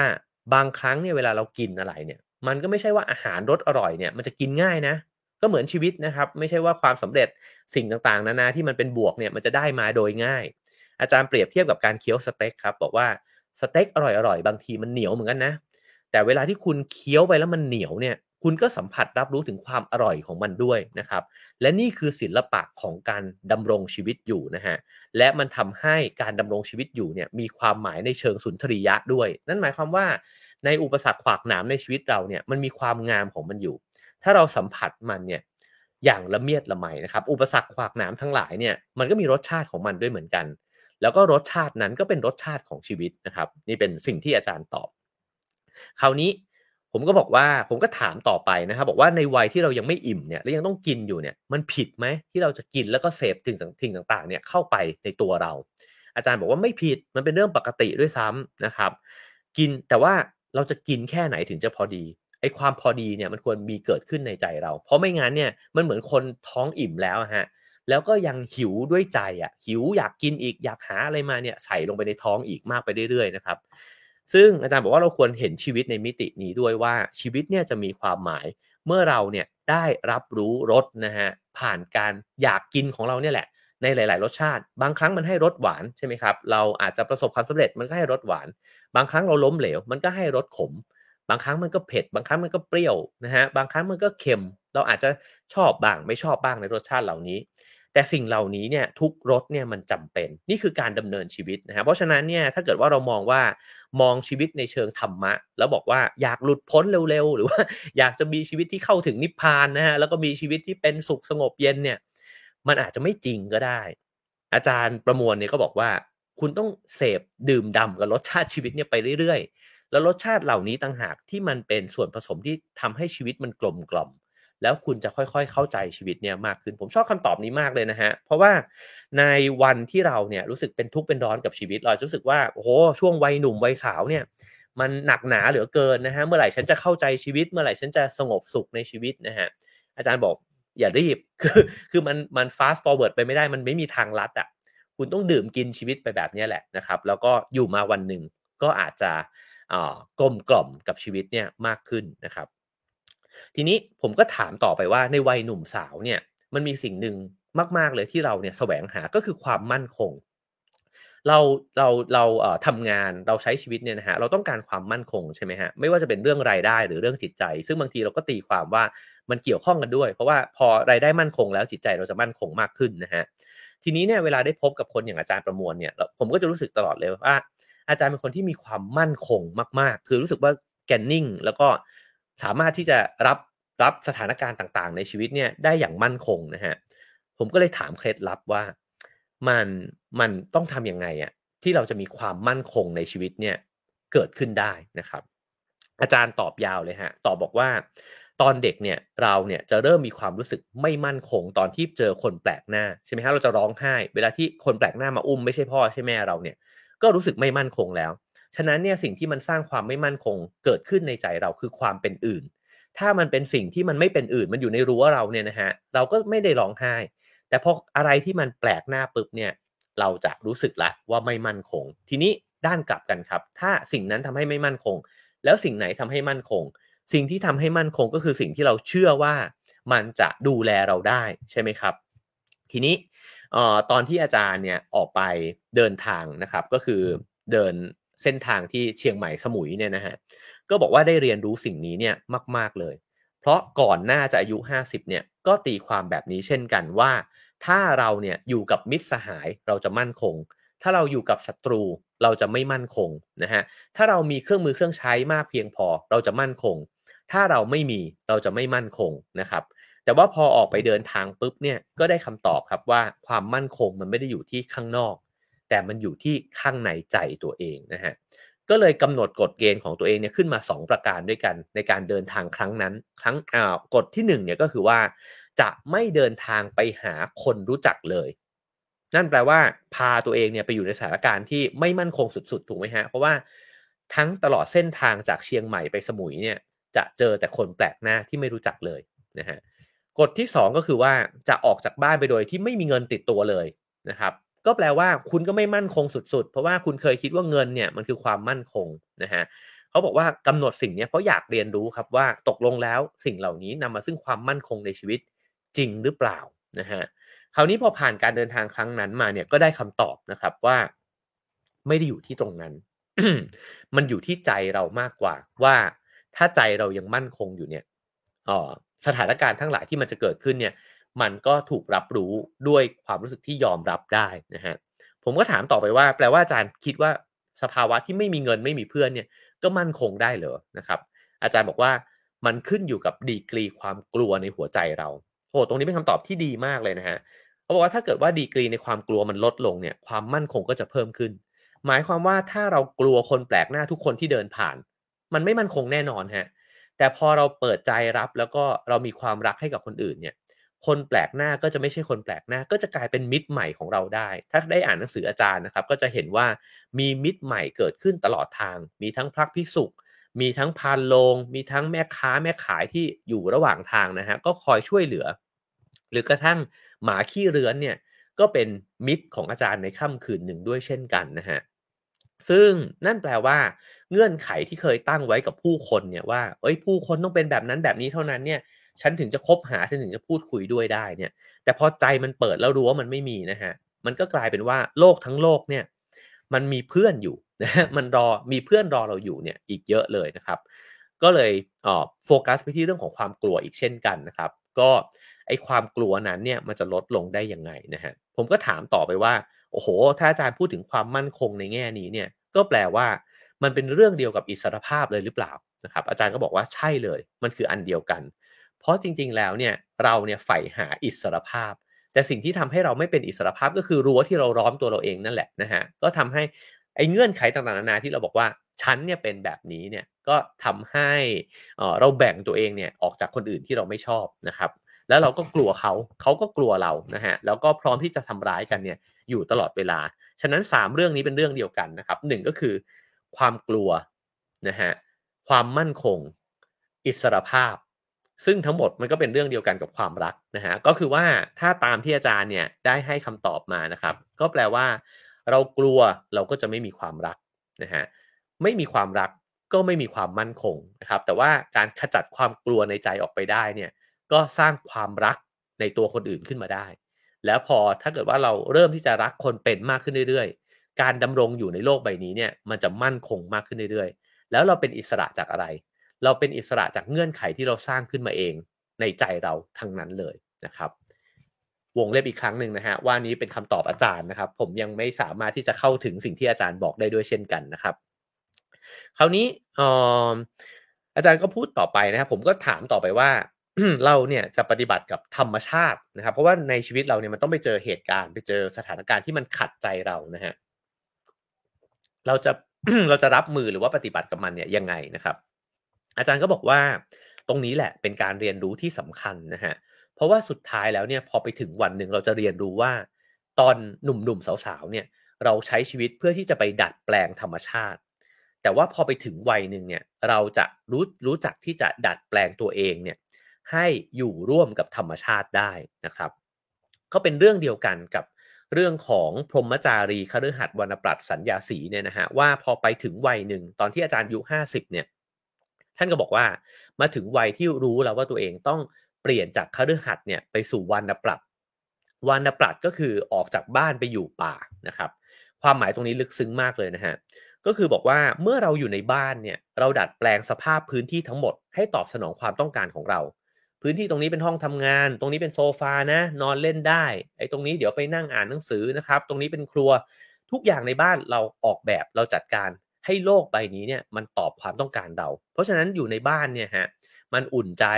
มันคุ้นชินใช่ไหมฮะแล้วมันก็ไม่มีอะไรขัดใจเราเลย แต่ทันทีที่ก้าวออกไปจากรั้วบ้านเนี่ยครับทุกอย่างพร้อมที่จะขัดใจโอ้โหวันนี้แดดร้อน เดี๋ยว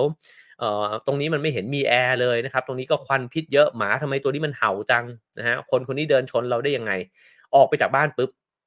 ไม่มีอะไรถูกใจเลยครับ เพราะฉะนั้นเนี่ยเวลาที่เป็นคฤหัสถ์เนี่ยเราก็ สนใจบ้านเราใช่ไหมครับ สนใจตัวเองเนี่ยเยอะ แต่พอไปถึงวัยหนึ่งที่เป็นวานปลัดเนี่ยเรากำลังเปลี่ยนแปลงตัวเอง เพื่อที่จะออกไปเรียนรู้ที่จะสอดคล้องกับโลกใบนี้มากขึ้น สอดคล้องกับข้างหน้าตัวตนของเราเออข้างนอกตัวตนของเรานะครับ อาจารย์ก็บอกว่าอะไรที่ผมเคยแสวงหาเพื่อตอบสนองความต้องการของตัวเอง ผมจะไม่ทำเช่นนั้นอีกต่อไปแล้วนะฮะและการทำเช่นนี้ทำให้ผมได้สัมผัสกับความศักดิ์สิทธิ์ของธรรมชาติมากขึ้น นั่นคือเห็นว่าปรากฏการณ์ในธรรมชาติหรือข้างนอกบ้านเนี่ย มันกลายเป็นเรื่องศักดิ์สิทธิ์หมดเลยว่า มันเกิดขึ้นเพื่ออะไรบางอย่าง เพื่อที่จะบอกอะไรบางอย่างกับเรานะครับ ซึ่งพอเป็นแบบนี้แล้วปรับใจไปเป็นแบบนี้แล้วฝึกฝนมากขึ้นเรื่อยๆ เนี่ย มันจะเกิดสิ่งหนึ่งก็คือความแนบสนิทกับธรรมชาติ ที่อาจารย์บอกว่ามันเป็นองค์รวมที่ใหญ่มากๆ ก็คือออกไปนอกบ้านแล้วเนี่ยเราเราเราไม่สามารถควบคุมอะไรได้ใช่ไหมครับ วันนี้ฝนจะตกแดดจะออกเมฆจะเยอะนะฮะมันจะมีอะไรเกิดขึ้นบ้างไม่มีใครรู้ แต่ถ้าแนบสนิทกับสิ่งเหล่านั้นแล้วปุ๊บเนี่ยก็จะกลายเป็นว่า เออ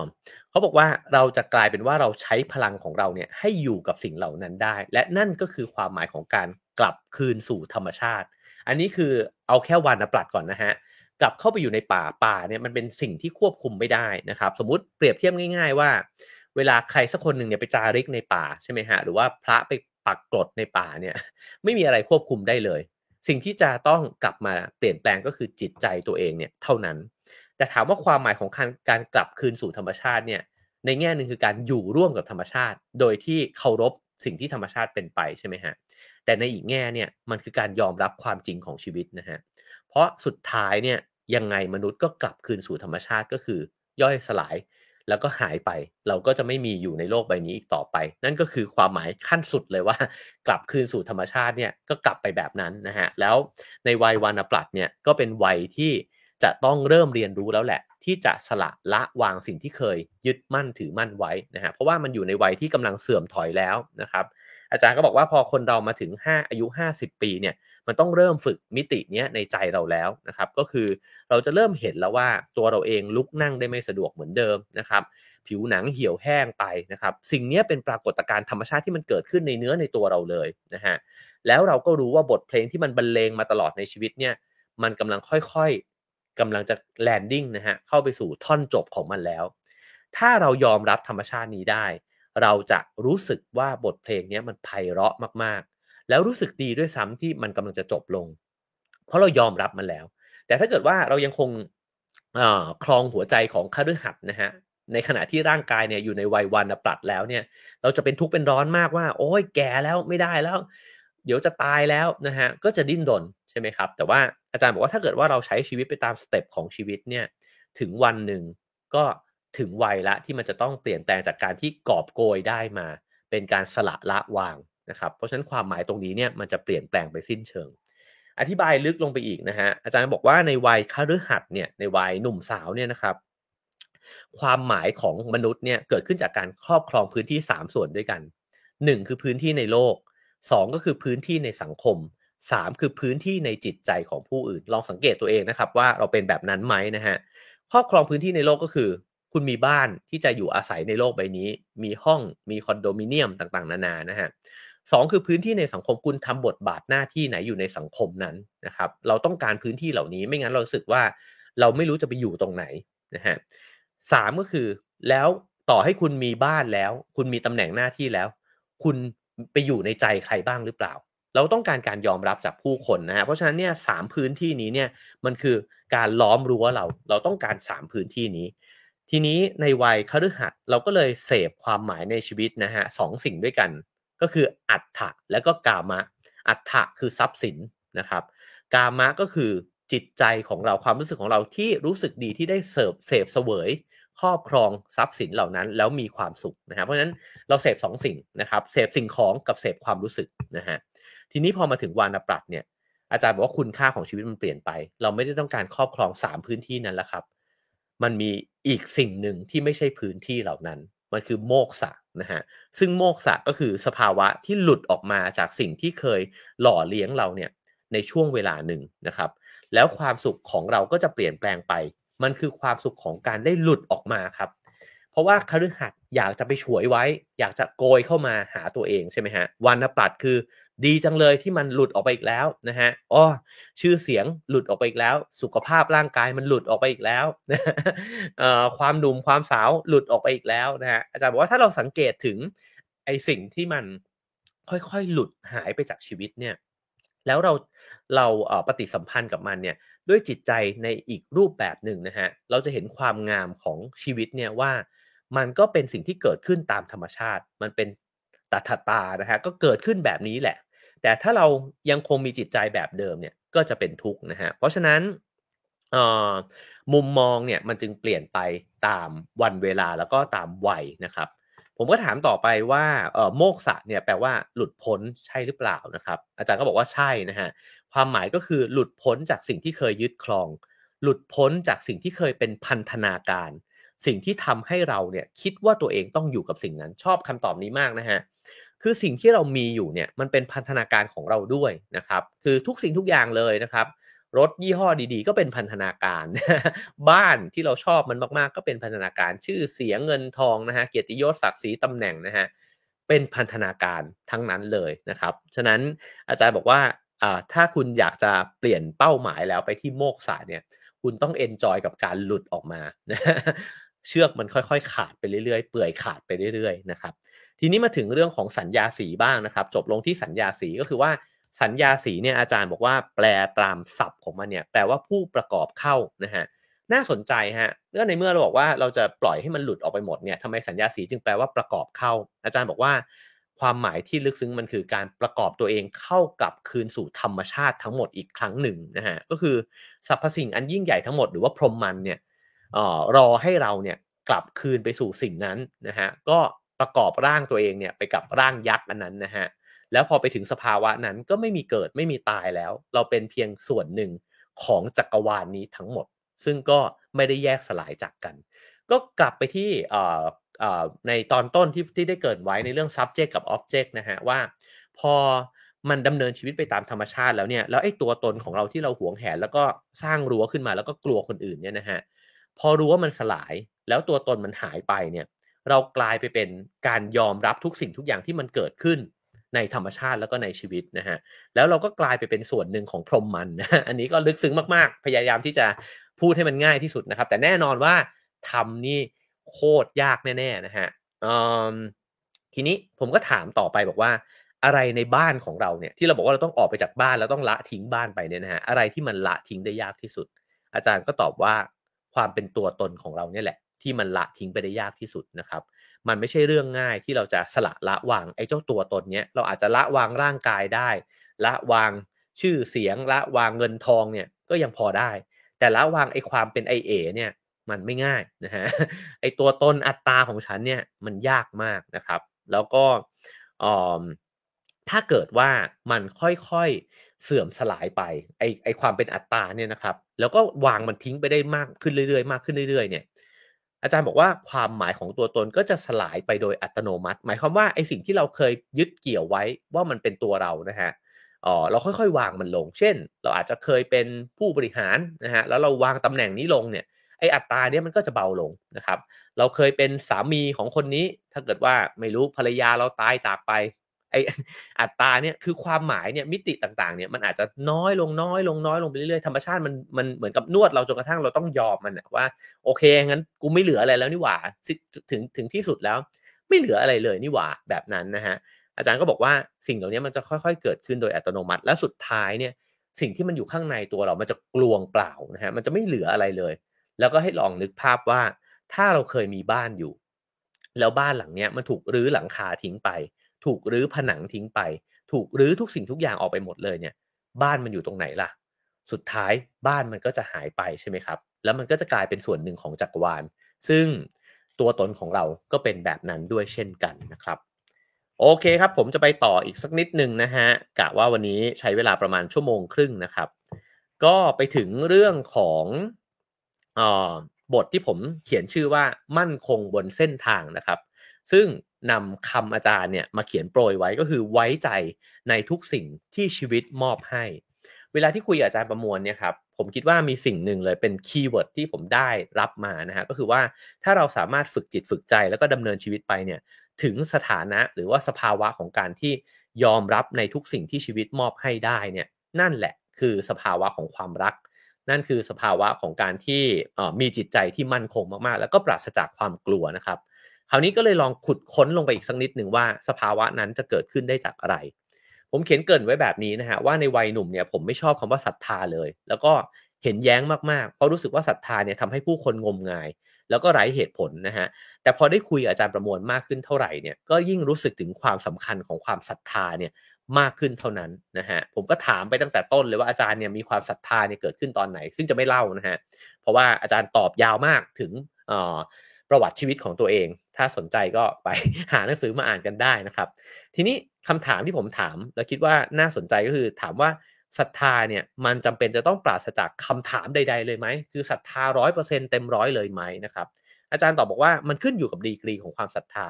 ซึ่งถ้าไปถึงจุดหนึ่งแล้วเนี่ยจะเป็นอาจละศรัทธานะฮะอาจละศรัทธาเนี่ยคือการศรัทธาโดยปราศจากคำถาม แต่ตอนต้นเนี่ยมันต้องมีคำถามอยู่แหละนะฮะเราต้องมีเรื่องที่ สับสนแล้วก็ข้องใจนะฮะเรียกว่าจละศรัทธานะฮะซึ่งก็คือศรัทธาที่ยังมีความสั่นไหวอยู่ตรงนี้เนี่ยอาจารย์อธิบายต่อไปนะครับ บอกว่าในในทางศาสนาเนี่ยนะครับก็คือ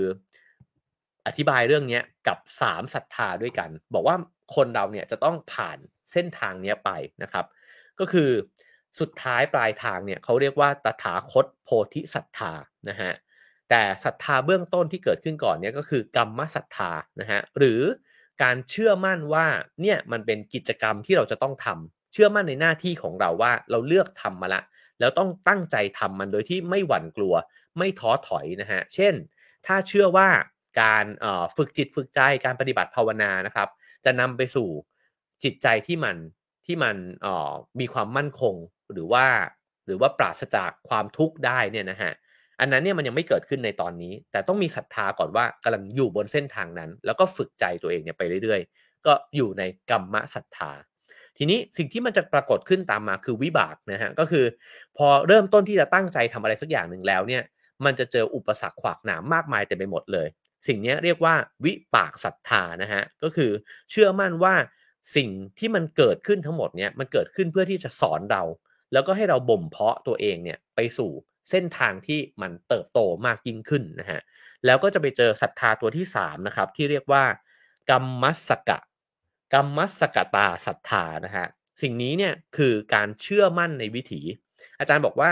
เวลาเราเดินทางไปสักพักหนึ่งนะฮะผมว่าเปรียบเทียบทั้งได้ทั้งทางจิตวิญญาณแล้วก็ทั้งการทำงานหรือว่าการเติบโตของของชีวิตเนี่ยนะฮะเราจะเริ่มสงสัยครับว่ามันใช่ไหมวะตกลงทางที่กำลังกำลังเดินทางอยู่เนี่ยหรือขับรถอยู่เนี่ยมันเป็นทางที่ถูกหรือเปล่า ซึ่งตรงนี้เนี่ยศรัทธามันจะสั่นคลอน แต่อาจารย์บอกว่าถ้าเกิดว่ายังเชื่อมั่นในวิถีนี้อยู่ว่าเรากำลังทำในสิ่งที่ถูกต้องเนี่ยนะฮะแล้วก็ทำมันต่อไปเนี่ยมันก็จะพาเราคืบหน้าต่อไปเรื่อยๆ แล้วก็ถ้าเรามี3ศรัทธานี้ ครบถ้วนเมื่อไหร่กรรมศรัทธานะฮะเชื่อว่าเราทำในสิ่งที่ถูกต้องแล้ว 2 ก็คือวิปากศรัทธา เชื่อว่าอุปสรรคทั้งหลายเกิดขึ้น เพื่อให้เราเรียนรู้ และ 3 ก็คือว่ากรรมสกตาศรัทธาเนี่ยเชื่อว่า เส้นทางเนี้ยจะนำเราไปสู่จุดหมายปลายทางในที่สุดนะฮะก็จะนำเราไปสู่ตถาคตโพธิศรัทธา นั่นก็คือความรู้แจ้งในความเป็นเช่นนั้นเองนะฮะความรู้แจ้งในการเป็นเช่นนั้นเองก็คือว่าอ๋อในเมื่อมันก็สิ่งต่างๆล้วนแล้วแต่เกิดขึ้นเนี่ยอย่างที่มันเป็นไปเช่นนั้นเองนะครับ ซึ่งการที่คนเราจะเห็นสิ่งนั้นได้ ก็ต้องอาศัยการบ่มเพาะจิตใจอย่างยาวนานมากนะฮะ ซึ่งเราก็เลยเปรียบเทียบนะครับกับการเดินทางทางจิตวิญญาณเนี่ยว่ามันก็เหมือนการเดินทางในชีวิตนะครับแล้วก็คุยกันถึงโจเซฟแคมป์เบลล์ที่บอกว่าเอ่อ hero's journey นะฮะการเดินทางของวีรบุรุษเนี่ยว่ามนุษย์ทุกคนมันต้องออกเดินทางนะครับออกเดินทางไปในทางจิตวิญญาณแบบนี้นะฮะและอาจารย์ประมวลเนี่ยก็พูดถึงคุณลุงสาทิศ กุมารนะครับแล้วก็บอกว่าสาทิศ กุมารเนี่ยเคยบอกว่าเมื่ออายุครบ 50 เมื่อใด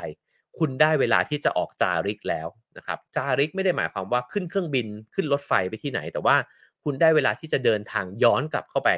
ในพื้นที่ข้างในแล้วนะครับ ทีนี้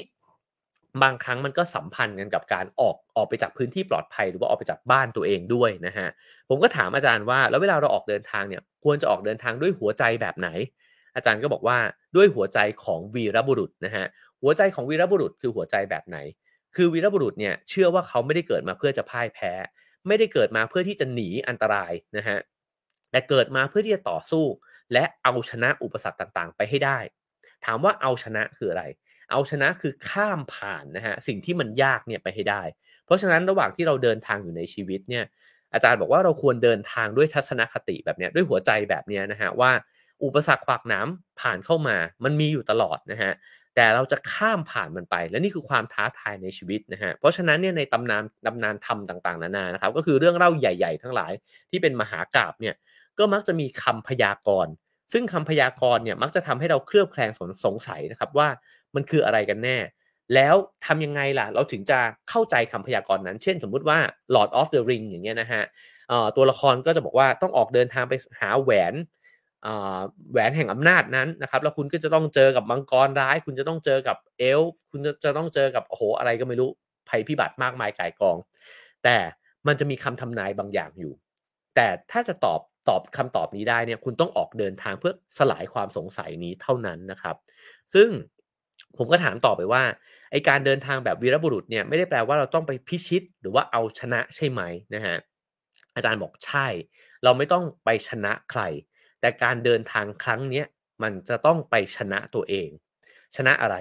ชนะจิตใจที่หวั่นไหวหวาดกลัวของตัวเองนะครับ ตรงนี้น่าสนใจมาก เพราะเราออกเดินทางไปด้วยความกลัวหมดเลยฮะ เรากลัวจะถูกทำร้ายนะครับ เรากลัวคนอื่น เรากลัวอุปสรรค เรากลัวว่าเส้นทางที่เดินไปเนี่ยมันไม่ถูกต้อง แต่การเดินทางทั้งหมดเนี่ยที่เรากำลังเดินทางอยู่ในชีวิตเนี่ยนะครับ ก็คือเกิดขึ้นเพื่อที่จะเอาชนะความหวั่นไหวในใจเรานั่นแหละ แล้ววันหนึ่งเราอาจจะรู้ว่า โอ้ ความหวั่นไหวมันลดน้อยลงมากเลยนะครับ แล้วอาจารย์ก็พูดถึงหนังสืออีกเล่มหนึ่งของผม อาจารย์บอกว่าเออผมคิดว่านี่คือหัวใจสำคัญของหนังสือฮิมาลัยไม่มีจริง ก็คือการเดินทางที่แท้จริงเนี่ยไม่ได้ต้องการพิชิตยอดภูเขา แต่กำลังเดินทางเพื่อพิชิตสิ่งที่มันเป็นภูเขา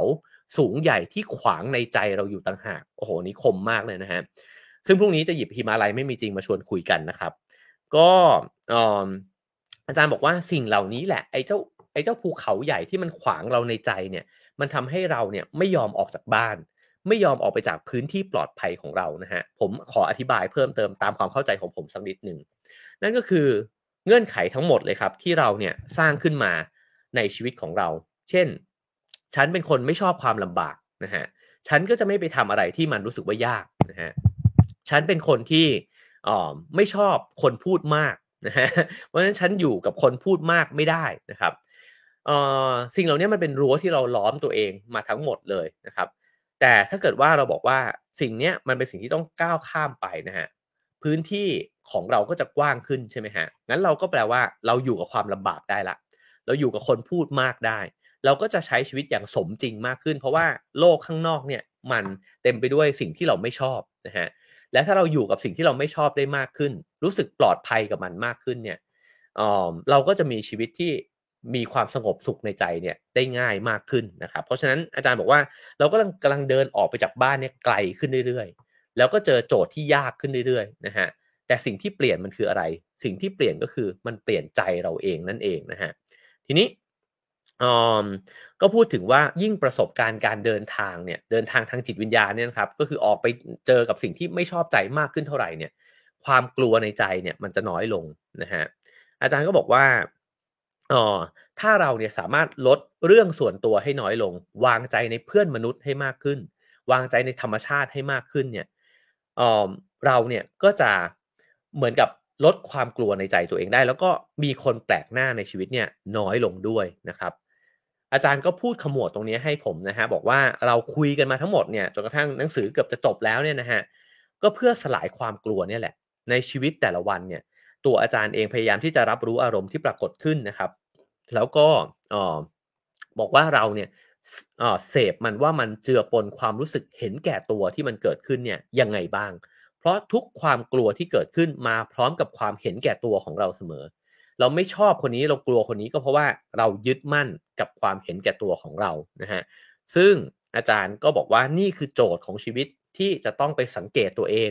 ว่ากลัวอะไรอยู่นะฮะและไอ้ความกลัวนั้นเนี่ยมันมาพร้อมกับเงื่อนไขส่วนตัวของเรายังไงบ้างนะครับอาจารย์เล่าถึงเหตุการณ์หนึ่งที่บอกว่าตอนนั้นเนี่ยไปที่หัวหินนะฮะแล้วก็น่าจะเป็น ผมไม่แน่ใจนะหัวหินหรือว่าภาคใต้นะครับ แล้วก็จะจำเป็นจะต้องขึ้นเครื่องบินเนี่ยกลับนะฮะแล้วก็อ๋อคนที่ขับรถมาเนี่ยก็กังวลมากบอกว่าจะไปไม่ทันเครื่องบินนะครับ อาจารย์ก็บอกว่าไม่เป็นไรไม่ต้องรีบหรอก เพราะว่ารีบเนี่ยมันอันตรายนะฮะตกเครื่องบินก็ตกเครื่องบิน ถ้าวันนี้มันจะต้องตกเครื่องบินก็ตกเครื่องบินนะฮะแล้วถ้าเกิดว่าตกเครื่องบินเนี่ย ผมอาจจะเจออะไรบางอย่างที่มันดีมากๆรออยู่ก็ได้ แต่ผมไม่เคยเจอสิ่งนั้นเลย เพราะผมไม่เคยตกเครื่องบิน คือเวลาอาจารย์เล่าเนี่ยก็จะรู้สึกว่าเหมือนกับเป็นมุกตลกนะฮะแต่อาจารย์บอกว่านี่แหละคือการเผชิญความกลัว เพราะถ้าเรากลัวก็คือเราสร้างเงื่อนไขขึ้นมาใช่ไหมครับ ว่าเราต้องไปให้ทันเครื่องบิน ไม่ได้หมายความว่าไม่พยายามนะฮะก็พยายามเต็มที่ แต่ถ้ามันจะตกมันก็ตกนะครับ แล้วถ้ามันจะตกมันจะมีเรื่องอื่นเนี่ยรอเราอยู่ แต่ถ้าเราไปตั้งเงื่อนไขว่าชีวิตต้องขึ้นเครื่องบินให้ทันเท่านั้นเนี่ย เราก็จะไม่ได้เปิดรับกับไอ้เจ้าสิ่งที่จะเจอเนี่ยที่มันจะเกิดขึ้นในชีวิตเรานะฮะซึ่งไอการเป็นแบบนี้แหละก็นำไปสู่คำพูดของอาจารย์ที่บอกว่า ไว้วางใจในชีวิตนะครับ ว่าถ้าเราพลาดสิ่งหนึ่งไป ชีวิตก็จะมอบอีกสิ่งหนึ่งมานะครับมันไม่ได้แปลว่าสิ่งที่พลาดไปมันดีกว่า สิ่งที่มันกำลังจะเกิดขึ้นนะฮะแต่มันเกิดขึ้นแล้วนี่มันทำยังไงได้ล่ะ ก็ในเมื่อคุณตกเครื่องบินคุณก็หาวิธีการต่อ แล้วคุณตกเครื่องบินคุณอาจจะไปเจออย่างอื่นที่ถ้าคุณขึ้นเครื่องบินไปคุณไม่เจอมันก็เป็นไปได้นะครับ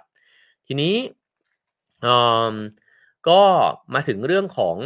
สถานการณ์ต่างๆนะครับ อาจารย์ก็บอกว่าเนี่ยแหละ เราออกเดินทางไปนอกพื้นที่ปลอดภัยของตัวเองเนี่ยก็เพื่อที่จะเข้าใจนะฮะว่าเราเนี่ยมีสมรรถนะบางอย่างมีความสามารถบางอย่างที่มันซุกซ่อนอยู่ในตัวในใจเรานะฮะซึ่งความสามารถนั้นเนี่ยเราไม่มีวันจะรู้เลย ถ้าเราไม่ไปเผชิญกับเหตุการณ์ที่มันดึงเอาศักยภาพนี้ออกมานะครับ เช่น เราอาจจะกล้าหาญมากๆเลยก็ได้ แต่เราไม่เคยใช้มัน แต่พอไปถึงเหตุวิกฤตบางอย่างเนี่ยต้องดึงมันออกมาใช้นะครับ เราอาจจะตัดสินใจอย่างเด็ดขาดมากเลยก็ได้ แต่เราไม่เคยมีไม่เคยได้ใช้มันนะฮะจนกระทั่งออกไปเดินทาง แล้วก็รู้ว่าตรงนี้มันต้องตัดสินใจเองแล้วนะครับ ซึ่งสิ่งนี้แหละมันจะเผยความหมายที่มีอยู่ในใจเราในมิติอื่นๆเนี่ยออกมา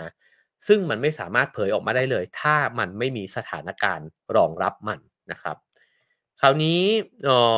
ก็ ย้ำอีกครั้งหนึ่งนะครับ ว่าอาจารย์บอกว่าฉะนั้นเนี่ยเงื่อนไขต่างๆ สิ่งต่างๆ ที่มันเกิดขึ้นอุปสรรคต่างๆ ในในชีวิตเนี่ยมันเกิดขึ้นเพื่อบ่มเพาะจิตใจเราแล้วเป็นโอกาสในการเรียนรู้ทางจิตวิญญาณของเรานะครับเขาบอกว่าผมมักจะพูดว่าความโชคร้ายมันเป็นความโชคร้ายอย่างมหาศาลเลยสำหรับคนที่เกิดมาในครอบครัวที่ร่ำรวย แล้วรู้สึกว่าตัวเองเนี่ยสบายแล้วเลยไม่ต้องทำอะไรมากนะฮะแล้วก็เป็นความโชคร้ายอย่างมหาศาล สำหรับคนที่เกิดมาในครอบครัวที่ยากจน แล้วบอกว่าตัวเราเองเนี่ยไม่มีทรัพย์สิน เราจึงไม่มีความสามารถ ไม่มีโอกาสที่จะได้เรียนรู้ได้ อาจารย์บอกว่าฉะนั้นเนี่ยรวยจนมันไม่ได้บวกหรือลบในตัวมันเอง แต่มันอยู่ที่ว่าเห็นว่าสิ่งนั้นเนี่ยเป็นโอกาสในการเรียนรู้หรือเปล่า ถ้าคนรวยเนี่ยเกิดมาแล้วมีเงิน แล้วบอกว่าเอ้ยเป็นโอกาสมากเลยที่จะได้เรียนรู้นะฮะแล้วก็เอาสิ่งนั้นเนี่ยโอกาสที่ตัวเองมีไปเรียนรู้เนี่ยก็เป็นบวกใช่ไหมครับ คนจนเกิดมาแล้วมองว่า เอ้ย ไม่มีชีวิตที่ยากลำบาก ความยากลำบากนั้นเนี่ยก็เป็นโอกาสที่จะได้เรียนรู้สิ่งต่างๆ ในชีวิตเนี่ยแล้วก็เก่งขึ้นเนี่ยด้วยเช่นกันนะครับ เพราะฉะนั้นเนี่ยสิ่งเหล่านี้เนี่ยก็เลยออยู่ที่ว่าเราเนี่ยมองเห็นความหมายนะครับของสิ่งที่เราเป็นเนี่ยอยู่หรือเปล่า อาจารย์พยายามจะพูดว่าโดยแต่ละคนชีวิตของแต่ละคนมันไม่ได้มีดีกว่าหรือเลวกว่าบวกลบเนี่ยนะฮะแต่ว่า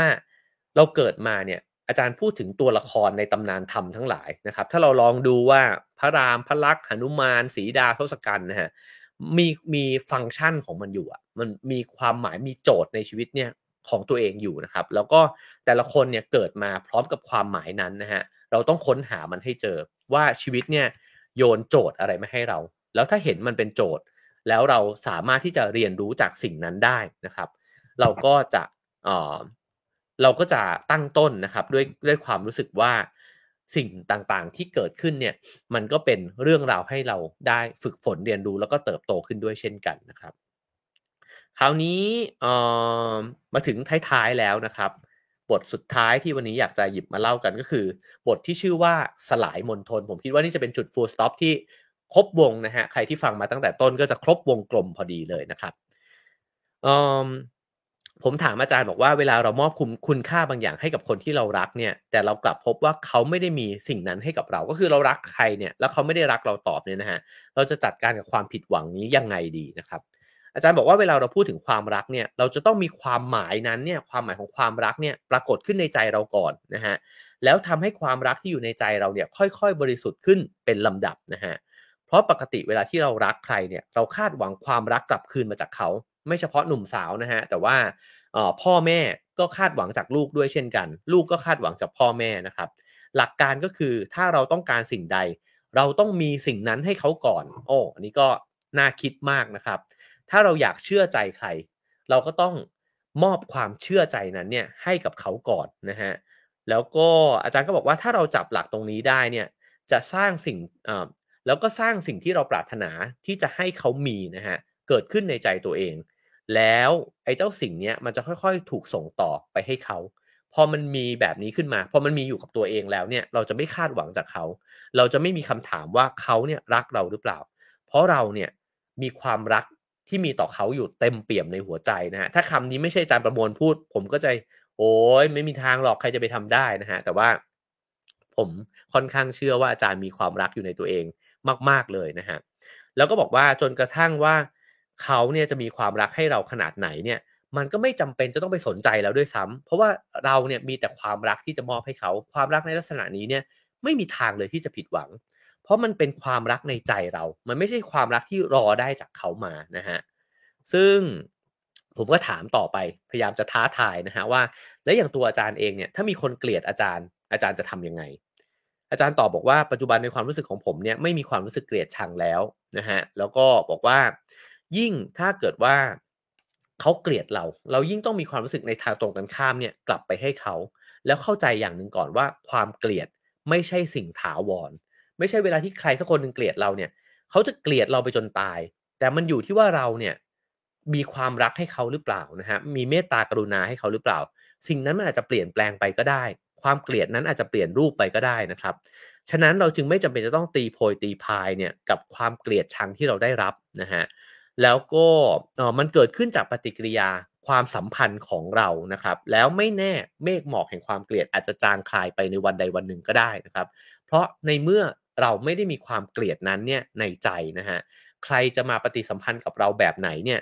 เราไม่รู้หรอก แต่เรารู้ชัดว่าเราไม่เกลียดเขานะครับ และอาจารย์ก็เล่าถึงเพื่อนนะฮะว่าก็อาจจะมีเพื่อนบางคนไม่ชอบใจอาจารย์นะครับ ในหลาย ๆ เรื่องนะฮะอาจจะบอกว่าอาจารย์โลกสวยต่างๆ นานานะครับ แต่อาจารย์ก็ไม่มีความเกลียดชังให้นะฮะแล้วก็พร้อมที่จะเป็นเพื่อนกับเพื่อนเก่าเนี่ยอยู่เสมอนะครับ ผมก็ถามต่อไปว่า ในประวัติศาสตร์โลกเนี้ยแล้วก็มนุษย์เนี่ยนะฮะมีผู้คนมากมายเลยที่พยายามจะสร้างสันติภาพให้กับโลกใบนี้ แต่โลกก็ไม่เคยว่างเว้นจากสงครามนะฮะแล้วอย่างนี้เนี่ยจริง ๆ แล้วธรรมชาติของมนุษย์เนี่ยมันคาดหวังไม่ได้หรือเปล่าว่าเราจะอยู่ร่วมกันในโลกใบนี้เนี่ยโดยสันติสุขแล้วก็มีความรักนะฮะอาจารย์ตอบบอกว่าผมมีความหวังเต็มเปี่ยม ว่าโลกนี้จะมีความรักได้นะฮะแต่ผมไม่ได้หวังว่าโลกใบนี้จะปราศจากความโกรธเกลียด แต่ว่ายิ่งโลกเนี่ยมีความโกรธเกลียดมากเท่าไหร่เนี่ยก็เชื่อว่าความรักเนี่ยจะยังสถิตมั่นคงอยู่นะฮะ และความโกรธเกลียดนั้นแหละ มันเป็นสิ่งขับให้ความรักเนี่ยมันโดดเด่นขึ้นมา ยิ่งโลกมีความโกรธเกลียดมากเท่าไหร่ คนที่มีความรักเนี่ยก็ยิ่งสำคัญนะครับ แล้วก็ยิ่งจำเป็นว่าจะต้องเผยแผ่ไอ้เจ้าความรักเนี่ยออกไปให้กว้างขวางมากยิ่งขึ้นนะครับ ผมก็ถามต่อไปว่า ถ้าเรามีทัศนะต่างกันมากๆ ในเรื่องที่มันสำคัญของชีวิตเนี่ยเช่นความเชื่ออุดมการทางการเมือง หรือศาสนาเนี่ยเรามีมิตรภาพต่อกันได้ไหม อาจารย์ก็ตอบบอกว่ามีได้สิครับนะฮะแล้วก็บอกว่าไอ้เจ้าศาสนาความเชื่ออุดมการเนี่ยจริง ๆ มันปรากฏอยู่บนรากฐานเดียวกันก็คือ เรามีความหวังดี อยากจะสร้างสารรค์สิ่งที่ดีเนี่ยให้มันเกิดขึ้นในโลกในโลกใบนี้นะฮะถ้าเกิดว่าเรายังมองเห็นไอ้เจ้าขั้วเดียวกันเนี้ยอยู่เนี่ย เราก็ยังเป็นมิตรกับเพื่อนที่มีอุดมการที่แตกต่างกันได้ แต่ถ้าเราไม่ได้มองว่าเจตนาเนี่ยมันเป็นเรื่องเดียวกันนะฮะเราก็พร้อมที่จะเกลียดชังกันเนี่ยได้เช่นกันนะฮะฉะนั้นเนี่ยออาจารย์เองก็ตอบนะครับเพราะอาจารย์ก็เล่าให้ฟังว่าเพื่อนที่มีทัศนะทางการเมืองที่แตกต่างกันเนี่ยก็ทะเลาะกันด้วยเหมือนกันนะฮะแต่ก็บอกว่า ความดีกับความชั่วเนี่ยมันอยู่ในที่เดียวกัน ก็คืออยู่ในใจของเรานะครับ แต่เราเนี่ยพยายามจะไปสกัดความดีความชั่วในใจคนอื่นนะฮะก็คือพยายามที่จะเช่นต้องการการยอมรับจากคนอื่น ต้องการความรักจากคนอื่นเนี่ยนะฮะแล้วก็บอกว่าสุดท้ายเนี่ยสิ่งที่เป็นความหมายมันไม่ได้อยู่ในการแยกแยะแบบนั้น เราชอบแยกแยะมิตรแล้วก็ศัตรู แต่ในความเข้าใจของอาจารย์เนี่ยเข้าใจว่าในศัตรูนั่นแหละ ก็มีมิตรอยู่นะฮะคือศัตรูเนี่ยมีศักยภาพ ที่พร้อมจะกลายร่างมาเป็นมิตรเราได้ตลอดเวลา มันอยู่ที่ว่าเราปฏิสัมพันธ์กับเขาเนี่ยยังไงนะครับเขาอาจารย์พูดถึงเรื่องราวของความรุนแรงนะฮะแล้วก็พูดถึงฉากหนึ่งในหนัง Saving Private Ryan เนี่ยนะฮะที่แม่ทัพนายกองเนี่ยตัดสินใจส่งทหารเนี่ยเข้าไปเพื่อช่วยพลทหารไรอันเนี่ยออกมา เป็นภารกิจที่เสี่ยงภัยมากๆ แล้วก็มีทหารที่ต้องบาดเจ็บล้มตายไปนะครับ ทหารก็งงว่าทำไม ถึงเลือกที่จะทำแบบนี้นะครับ ตัวนายพลเองเนี่ยก็รู้สึกเสียใจที่เสียคนที่ออกไปปฏิบัติการนะครับ แต่เพราะว่าเซฟไลอันกลับมาได้เนี่ยช่วยชีวิตไลอันกลับมาได้เนี่ยก็บอกกับไรอันนะฮะบอกว่าให้ไรอันเนี่ยกลับไปอยู่ในสังคมที่มีสันติภาพ แล้วก็มีความสงบสุข ให้ลำลึกถึงวันนี้เนี่ยไว้เสมอนะฮะว่าความสงบสุขในชีวิตของตัวเองเนี่ยแลกมาด้วยอะไร ผมว่าตอนที่อาจารย์ตอนที่อาจารย์เล่าเรื่องนี้ให้ผมฟัง ผมน้ำตาคลอเลยนะครับ ผมคิดว่ามันลึกซึ้งมากเลย คืออาจารย์บอกว่า ความสงบสุขของคนคนหนึ่งเนี่ย มันอาจจะเกิดขึ้นจากการเรียนรู้ของการบาดเจ็บล้มตายเนี่ย ของคนอีกเป็นจำนวนมาก อย่าลืมสิ่งนี้เด็ดขาด เพราะว่าถ้าคุณลืมอะ คุณก็จะกลายไปเป็นส่วนหนึ่งของความรุนแรงอีกครั้งหนึ่งนะฮะคือโลกเนี่ยมันเกิดสงครามมันเกิดความขัดแย้งมันเกิดการยิงกันฆ่ากันมาเนี่ย ไม่รู้กี่ครั้งต่อกี่ครั้งแล้ว แต่เราเอาความเอาเอาไอ้เจ้าความรุนแรงเหล่านั้นเนี่ยมาเป็นชนวนนะฮะในการสร้างความรุนแรงครั้งต่อไป ฉะนั้นถ้าไรอันเนี่ยบอกว่าเขาถูกเซฟชีวิตกลับมาได้เนี่ยท่ามกลางการล้มตายของพี่น้องเขาเนี่ยเขาจะต้องสร้างสงครามใหม่เนี่ยขึ้นมาอีกครั้งใช่ไหมฮะแต่ว่าตัวนายพลเนี่ยย้ำกับไรอันบอกว่า อย่าไปสร้างความรุนแรงอีก จดจำวันนี้ไว้ แล้วก็จดจำด้วยว่าชีวิตของคุณที่ยังใช้ชีวิตต่อไปได้เนี่ยแล้วคุณควรจะไปสร้างความสงบสุข เพราะว่ามีคนล้มตายไปเนี่ยเพื่อเซฟชีวิตคุณไว้นะครับอาจารย์ก็ตอบนะครับ บอกว่าเวลาเกิดเหตุการณ์อะไรที่รุนแรงขึ้นในสังคมไทยเนี่ย สิ่งที่มันควรจะเกิดขึ้นคือน้อมใจไปเรียนรู้กับความรุนแรงนั้นนะฮะสิ่งที่เราจะต้องทำไม่ใช่สร้างความรุนแรงใหม่ แต่คือการสร้างในสิ่งที่ตรงกันข้ามกับความรุนแรงต่างหาก โปรดเห็นคุณค่าของสถานการณ์ที่เกิดขึ้น และแสวงหาสิ่งที่ตรงกันข้ามนะครับ ก็คือว่าแสวงหาการอยู่ร่วมกันอย่าง มีสันติสุขมากกว่าเดิมนะฮะก็อ๋ออันนี้ก็เป็นตัวอย่างที่อาจารย์พยายามจะอธิบายนะครับว่าแม้ว่ามันเกิดเหตุเกิดขึ้นเนี่ยกับพี่น้องของเราเนี่ยทิศทางที่มันควรจะเป็นมันควรจะเป็นแบบไหนนะครับ ผมก็บอกว่า แต่ว่าบางครั้งเนี่ยมันก็ให้อภัยได้ยากนะฮะเพราะว่าอ๋อโอ้เหตุการณ์ที่มันเกิดขึ้นเนี่ยมันสร้างความรู้สึกมากมายในใจเรานะฮะอาจารย์ก็บอกว่าใช่ ความกลัวในใจเราเนี่ยแหละ ยิ่งเรากลัวมากเท่าไหร่ เราก็ยิ่งให้อภัยคนคนนั้นเนี่ยไม่ได้มากขึ้นเท่านั้น แล้วก็อ้างถึงคานทีนะครับว่าคานทีเนี่ยก็สอนกับบรรดาสานุสิทธิ์ทั้งหลายเนี่ยว่าต้องไม่มีความกลัว แปลว่าการต่อสู้ทางการเมืองนะฮะในในทัศนะของคานทีเนี่ยก็คือสู้ด้วยความไม่กลัว แต่ความไม่กลัวก็คือวางอยู่บนอหิงสาใช่ไหมครับ การที่เดินขบวนเข้าไปสู่เจ้าหน้าที่เนี่ยคานทีก็ย้ำว่าชัยชนะของขบวนการเนี่ยอยู่ที่การไม่ตอบโต้เขา ต่อให้เขาประทุษร้ายเราเนี่ยเราต้องไม่ประทุษร้ายเขากลับนะฮะและนั่นก็คือชัยชนะของนิยามแบบคานทีนะครับ ซึ่งผมก็ถามอาจารย์ต่อไปบอกว่า การที่เราติดค้างกับใครบางคนเนี่ยก็คือการที่เราโกรธเขาไม่เลิก แล้วก็ไม่ยอมให้อภัยนะฮะมันส่งผลยังไงกับตัวเรานะครับ อาจารย์ก็บอกว่าเราก็จะกลายเป็นคนที่อยู่ในวังวนของความกลัวไม่เลิก เพราะเราก็การที่เราเกลียดเนี่ยก็คือเรากลัวด้วยนะฮะเราก็กลัวว่าคนคนนั้นจะมาประทุษร้ายเรา แล้วก็ใช้ชีวิตแบบนี้เนี่ยไปตลอดเวลาก็คือกลัวกันและกันเนี่ยไปตลอดเวลานะครับ แล้วอาจารย์ก็พูดต่อนะฮะว่าผมจึงบอกว่าเราจะต้องสกัดความกลัวที่ที่กลัวว่าคนอื่นจะมากระทำต่อเราเนี่ยออกไปจากใจ แรกเริ่มเราอาจจะสกัดสิ่งนี้ออกไปเพื่อให้ตัวเราเนี่ยสวยงามขึ้นนะฮะแต่สุดท้ายแล้วเนี่ยความสวยงามนี้ไม่ใช่เป็นในแง่ของปัจเจก แต่ความสวยงามนี้จะเป็นความหมายใหม่ของสังคมแล้วก็ของโลกใบนี้ด้วย นั่นหมายความว่าการสู้รบปรบมือกันเนี่ย ถ้ามันกลับไปสู่ไอ้เจ้าอุปมาแรกของอาจารย์เลยก็คือว่าถ้าเราจับมือหมายถึงว่าจับมือกันได้เนี่ยนะครับอีกฝ่ายบีบมือเราแน่นเนี่ย เราสามารถที่จะทำยังไงให้มันเป็นการจับมือกันและกันได้เนี่ยครับ แน่นอนว่าไม่ง่ายนะฮะแต่ว่านี่คือทิศทางที่อาจารย์ชี้ให้เห็นนะฮะผมก็ถามต่อไปว่า มันมีคำกล่าวของฝ่ายวัชรยาเนี่ยที่กล่าวว่าการพังทลายเนี่ยคือข่าวดี ความหมายของมันเนี่ยคืออะไรนะฮะอาจารย์ก็เลยบอกว่าที่เราคุยกันมาทั้งหมดเนี่ยจะมาสรุปในสำนวนนี้นี่แหละนะฮะนั่นก็คือว่าเมื่อเราเจอสิ่งที่มากระทบกระแทกเราอย่างรุนแรงเนี่ยและทำให้ความหมายหรือตัวตนของเราเนี่ยมันพังทลายลงเนี่ยในทางวัชรยานเนี่ยเขานับเป็นข่าวดี เพราะว่าเอ่อ ถ้าจะเปรียบเทียบเรื่องนี้นะฮะให้เข้าใจง่ายที่สุด อาจารย์ก็พูดถึงการสร้างมนทนของฝ่ายวัชรยาน ก็คือลามะทั้งหลายเนี่ยจะเอาแป้งฝุ่นใช่ไหมฮะที่มี 5 สีเนี่ยมาโปรยเรียงกันเป็นเป็นมณฑลที่สวยงามมากนะครับ ถ้าใครเคยดูสารคดีจะเห็นว่ามีลวดลายที่วิจิตรบรรจงสร้างยากมากนะฮะเหมือนวาดภาพที่แบบสุดยอดมากๆนี่ขึ้นมาภาพหนึ่งที่พื้นที่พื้นอุโบสถ หรือว่าพื้นสถานที่ศักดิ์สิทธิ์นะฮะและนี่ก็คือพิธีกรรมศักดิ์สิทธิ์มาก สิ่งนี้เนี่ยเลือดตาแทบกระเด็นกว่าที่จะสร้างมณฑลเนี้ยขึ้นมาได้ แต่ทันทีที่มณฑลนี้สร้างเสร็จขึ้นนะฮะพิธีกรรมที่ศักดิ์สิทธิ์ที่สุดไม่ได้อยู่ที่การสร้าง แต่อยู่ที่การสลายมณฑลนั้นต่างหาก ก็คือจัดการสลายมลทนนั้นทิ้งก็คือลบเอาฝุ่นทรายทั้งหมดเนี่ยทิ้งนะฮะแล้วก็ความงามทั้งหมดเนี่ยสลายหายไปในพริบตาเลย อาจารย์บอกนี่แหละ คือความหมายว่าการสลายไปเนี่ยคือข่าวดีอันประเสริฐ การพังทลายเนี่ยคือข่าวดี หมายความว่า มลทนที่สร้างขึ้นจะยิ่งงดงามเมื่อมันถูกสลายทิ้ง ความหมายคืออะไรนะครับ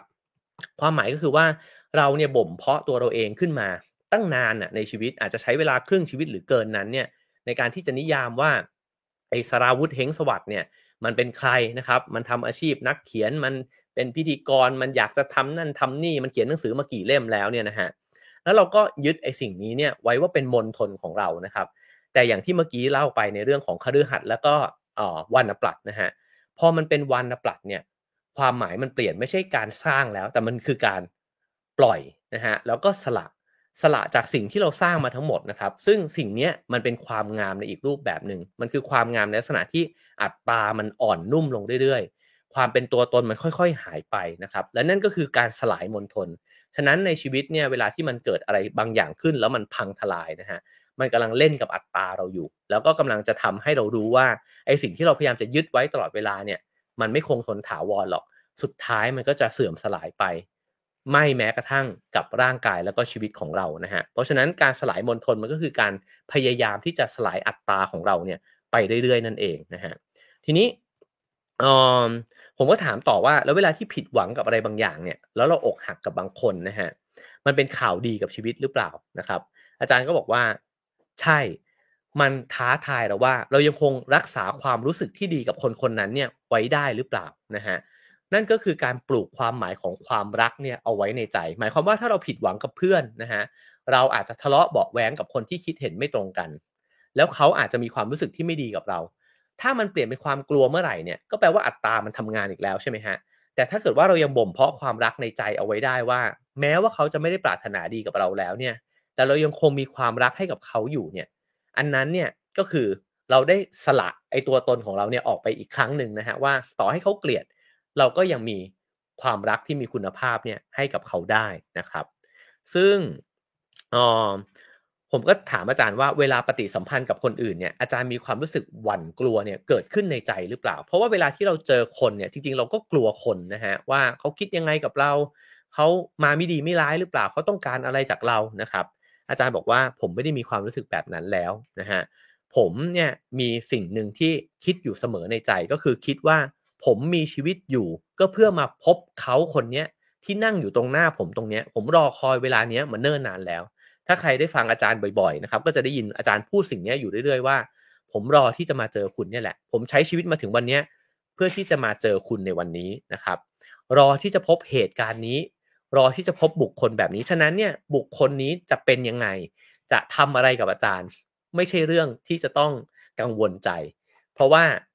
เกิดขึ้นในวันนี้นะฮะแล้วก็ดำเนินชีวิตมาในวันนี้ก็เพื่อเจอคนคนนี้นะครับ แล้วผมจะจบลงที่เหตุการณ์นี้นะครับ อาจารย์เล่าถึงเหตุการณ์ตอนที่ไปเดินจาริกนะฮะที่ฮิมาลัยที่เนปาลแล้วก็เดินขึ้นไปบนจุดที่สูงมากๆนะครับ แล้วก็รู้สึกเหนื่อยหอบมากๆ วันนั้นเนี่ยเหนื่อยมากขนาดที่อยากจะซุดตัวลงเลยนะครับ ระหว่างที่อาจารย์เหนื่อยอยู่เนี่ย ก็ก้มลงไปจับหัวเข่าตัวเองนะฮะแล้วก็เห็นว่ามันมีดอกไม้ดอกเล็ก ๆ เนี่ย บานอยู่ตรงนั้น แล้วสีสันของมันเนี่ยสวยงามมากๆ อาจารย์ก็จ้องดอกไม้ดอกนั้นนะครับ แล้วก็รู้สึกเลยว่าชีวิตทั้งหมดที่เดินทางผ่านมาเนี่ยจนอายุ 60 กว่านะครับ เดินทางมาเพื่อที่จะได้มาเจอดอกไม้ดอกนี้เนี่ยแหละ แล้ว ก็พูดต่อนะฮะบอกว่าคิดดูว่าดอกไม้ดอกนี้เนี่ยไม่รู้ว่าบานมาเนี่ยกี่วันนะครับต้องใช้เวลาเนี่ย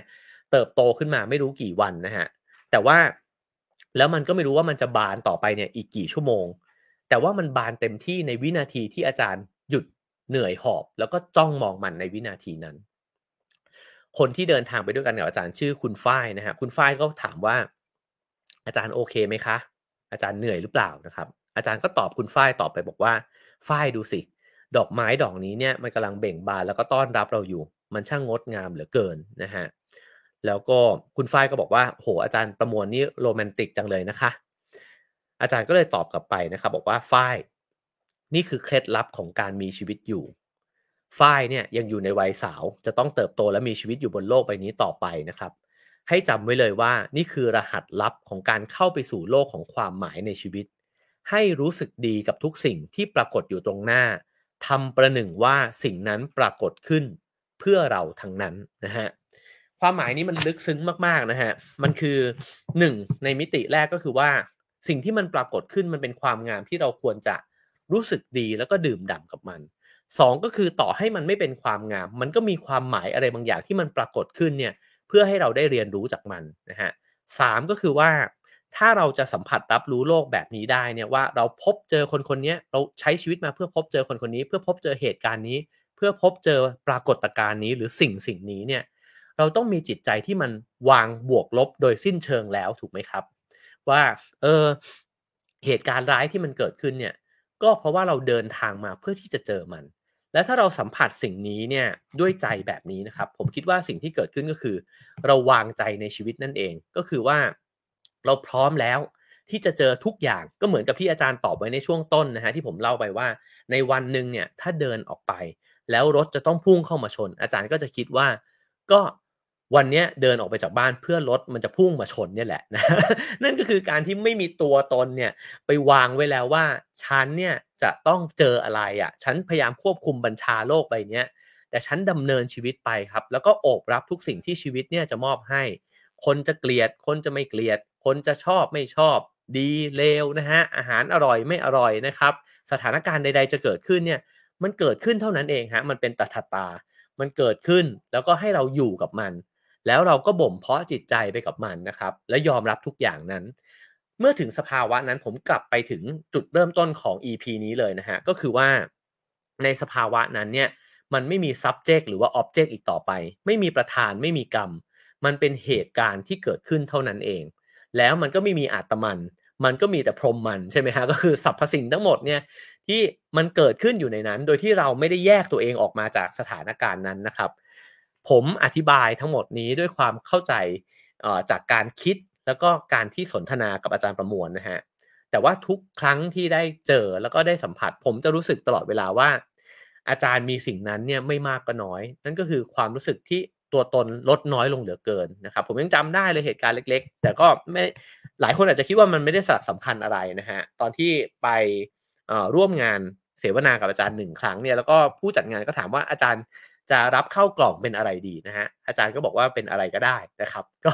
ผมว่านี้ก็เป็นตัวอย่างเล็ก ๆ เท่านั้นเองนะฮะแต่จริงๆคำว่าอะไรก็ได้เนี่ยมันลึกซึ้งมากเลยในเรื่องเล่าทั้งหมดที่ผมเล่ามาในวันนี้ก็คือ ถ้าชีวิตเราเนี่ยมีอัตราน้อยลง เราจะพบว่าชีวิตมันก็หยิบยื่นอะไรก็ได้เนี่ยมาให้กับเรา แต่เรารู้สึกแย่หรือเรารู้สึกดีเนี่ยมันก็เพราะว่าเราวางตัวเองไว้เป็นจุดศูนย์กลางจักรวาลนั่นเองนะฮะเราจึงตัดสินได้ว่าอันนี้ดี อันนี้ไม่ดีอันนี้สวยอันนี้ไม่สวยนะฮะแล้วจริงๆมันคือเรื่องเดียวกันกับทั้งหมดเลยว่า มันก็คือเต๋าใช่ไหมฮะว่าเต๋ามันก็ไหลไปตามเต๋าแบบนั้นเซนมันก็คือความเป็นเซนแบบนั้นเองนะฮะมันไม่ได้มีอยู่ไม่ได้มีอะไรอยู่นะครับ แล้วผมว่า นั่นอาจจะเป็นความลับของชีวิตแบบที่อาจารย์บอกก็ได้ว่า ถ้าเราอยากดำรงชีวิตอยู่อย่างเห็นความหมายของชีวิตนะฮะให้ทำราวกับว่าทุกสิ่งที่ปรากฏขึ้นตรงหน้านั้นเนี่ยเกิดขึ้นเพื่อให้เราได้พบเจอ ทุกคนที่เราได้เจอ เราเดินทางมาในวันนี้เพื่อเจอเขาก๋วยเตี๋ยวที่วางอยู่ตรงหน้า ก็เกิดขึ้นเพื่อให้เราได้กินมันเช่นกันนะครับ โอเคครับ และสำหรับผมทั้งหมดนั้นเนี่ยก็คือสิ่งที่ผมเรียกว่า สิ่งสำคัญของหัวใจ แล้วผมคิดว่านั่นคือกระบวนการบ่มเพาะความรัก และคือกระบวนการลดทอนความกลัวในใจเรานะครับ จากหนังสือเล่มนี้นะครับ สิ่งสำคัญของหัวใจนะครับ ก็เขียนโดยกระผมเองนะฮะจากการนั่งคุยสนทนากับอาจารย์ประมวลเพ่งจันนะครับ ครูบาอาจารย์ที่ผมเคารพรักมาก ๆท่านหนึ่งนะฮะ ก็ใครที่รู้สึกว่าอยากอ่านในรายละเอียดก็ยังหาซื้อได้กันอยู่เช่นกันนะครับ แล้วก็สามารถให้คะแนนความพึงพอใจได้เช่นเคยนะครับ 5 4 3 2 1 นะฮะว่าฟังวันนี้แล้วเป็นยังไงเกิดประโยชน์ยังไงบ้าง แล้วผมอยากจะชวนนะครับ ให้ไปร่วมกิจกรรมบุ๊กคลับด้วยกัน ผมคิดว่าจะเป็นหัวข้อที่โอเราคุยกันได้ อย่างสนุกสนาน แล้วก็แบ่งปันอะไรต่างๆ นานาได้เยอะมากนะฮะว่าเราเคยมีความกลัวอะไร เรามีความกลัวอะไรอยู่ในใจนะครับ มี คนแบบไหนที่เรารู้สึกว่ามันออกไปนอกรั้วบ้านของเรามากๆรั้วบ้านของเรามันคืออะไรมาร่วมสำรวจไปด้วยกันนะครับว่าอัตราของเราเนี่ยมันเกาะยึดอยู่กับอะไรบ้างนะครับ เพราะฉะนั้นเนี่ยจริงๆเขียนลิงก์ไว้แล้วนะครับ ก็กดลิงก์เข้าไปกรอกใบสมัครกันเข้ามานะฮะแล้วเดี๋ยวเราไปเจอกันนะครับในวันเสาร์ที่ 8 ตุลานะครับ กับบุ๊กคลับครั้งที่ 5 ของอ่านใจนะครับ แล้วก็ขอขอบคุณ ผู้ที่ทำให้โครงการนี้เกิดขึ้นด้วยนะครับ ก็คือ ธนาคารจิตอาสาความสุขประเทศไทยนะครับ แล้วก็สสสนะฮะลิงก์ก็จะขึ้นทั้งในคอมเมนต์ของ Facebook แล้วก็ YouTube นะครับ เดี๋ยวยังไงผมอาจจะมีการโปรโมทอีกทีหนึ่งนะครับ แต่ว่าถ้าใครดูอยู่ก็อยากจะชวนกันเนี่ยสมัครกันเข้ามาได้เลยนะฮะ เพราะว่าเราต้องการเวลาในการอ่านใบสมัครนิดหนึ่งนะครับ ก็กรอกใบสมัครกันได้เลยนะฮะ พี่แอลบอกว่าต้องกลับไปอ่านอีกรอบนะฮะขอบคุณมากๆนะครับ คุณอภิรดีบอกว่า วันหยุดมหัศจรรย์ได้ฟังเรื่องเล่าดีๆนะฮะขอบคุณอาจารย์ประมวลขอบคุณคุณนิ้วกลมด้วยนะฮะให้คะแนนเกิน 5 เลยนะฮะขอบคุณมากๆครับผม ก็ขอบคุณทุกคนเลยนะครับ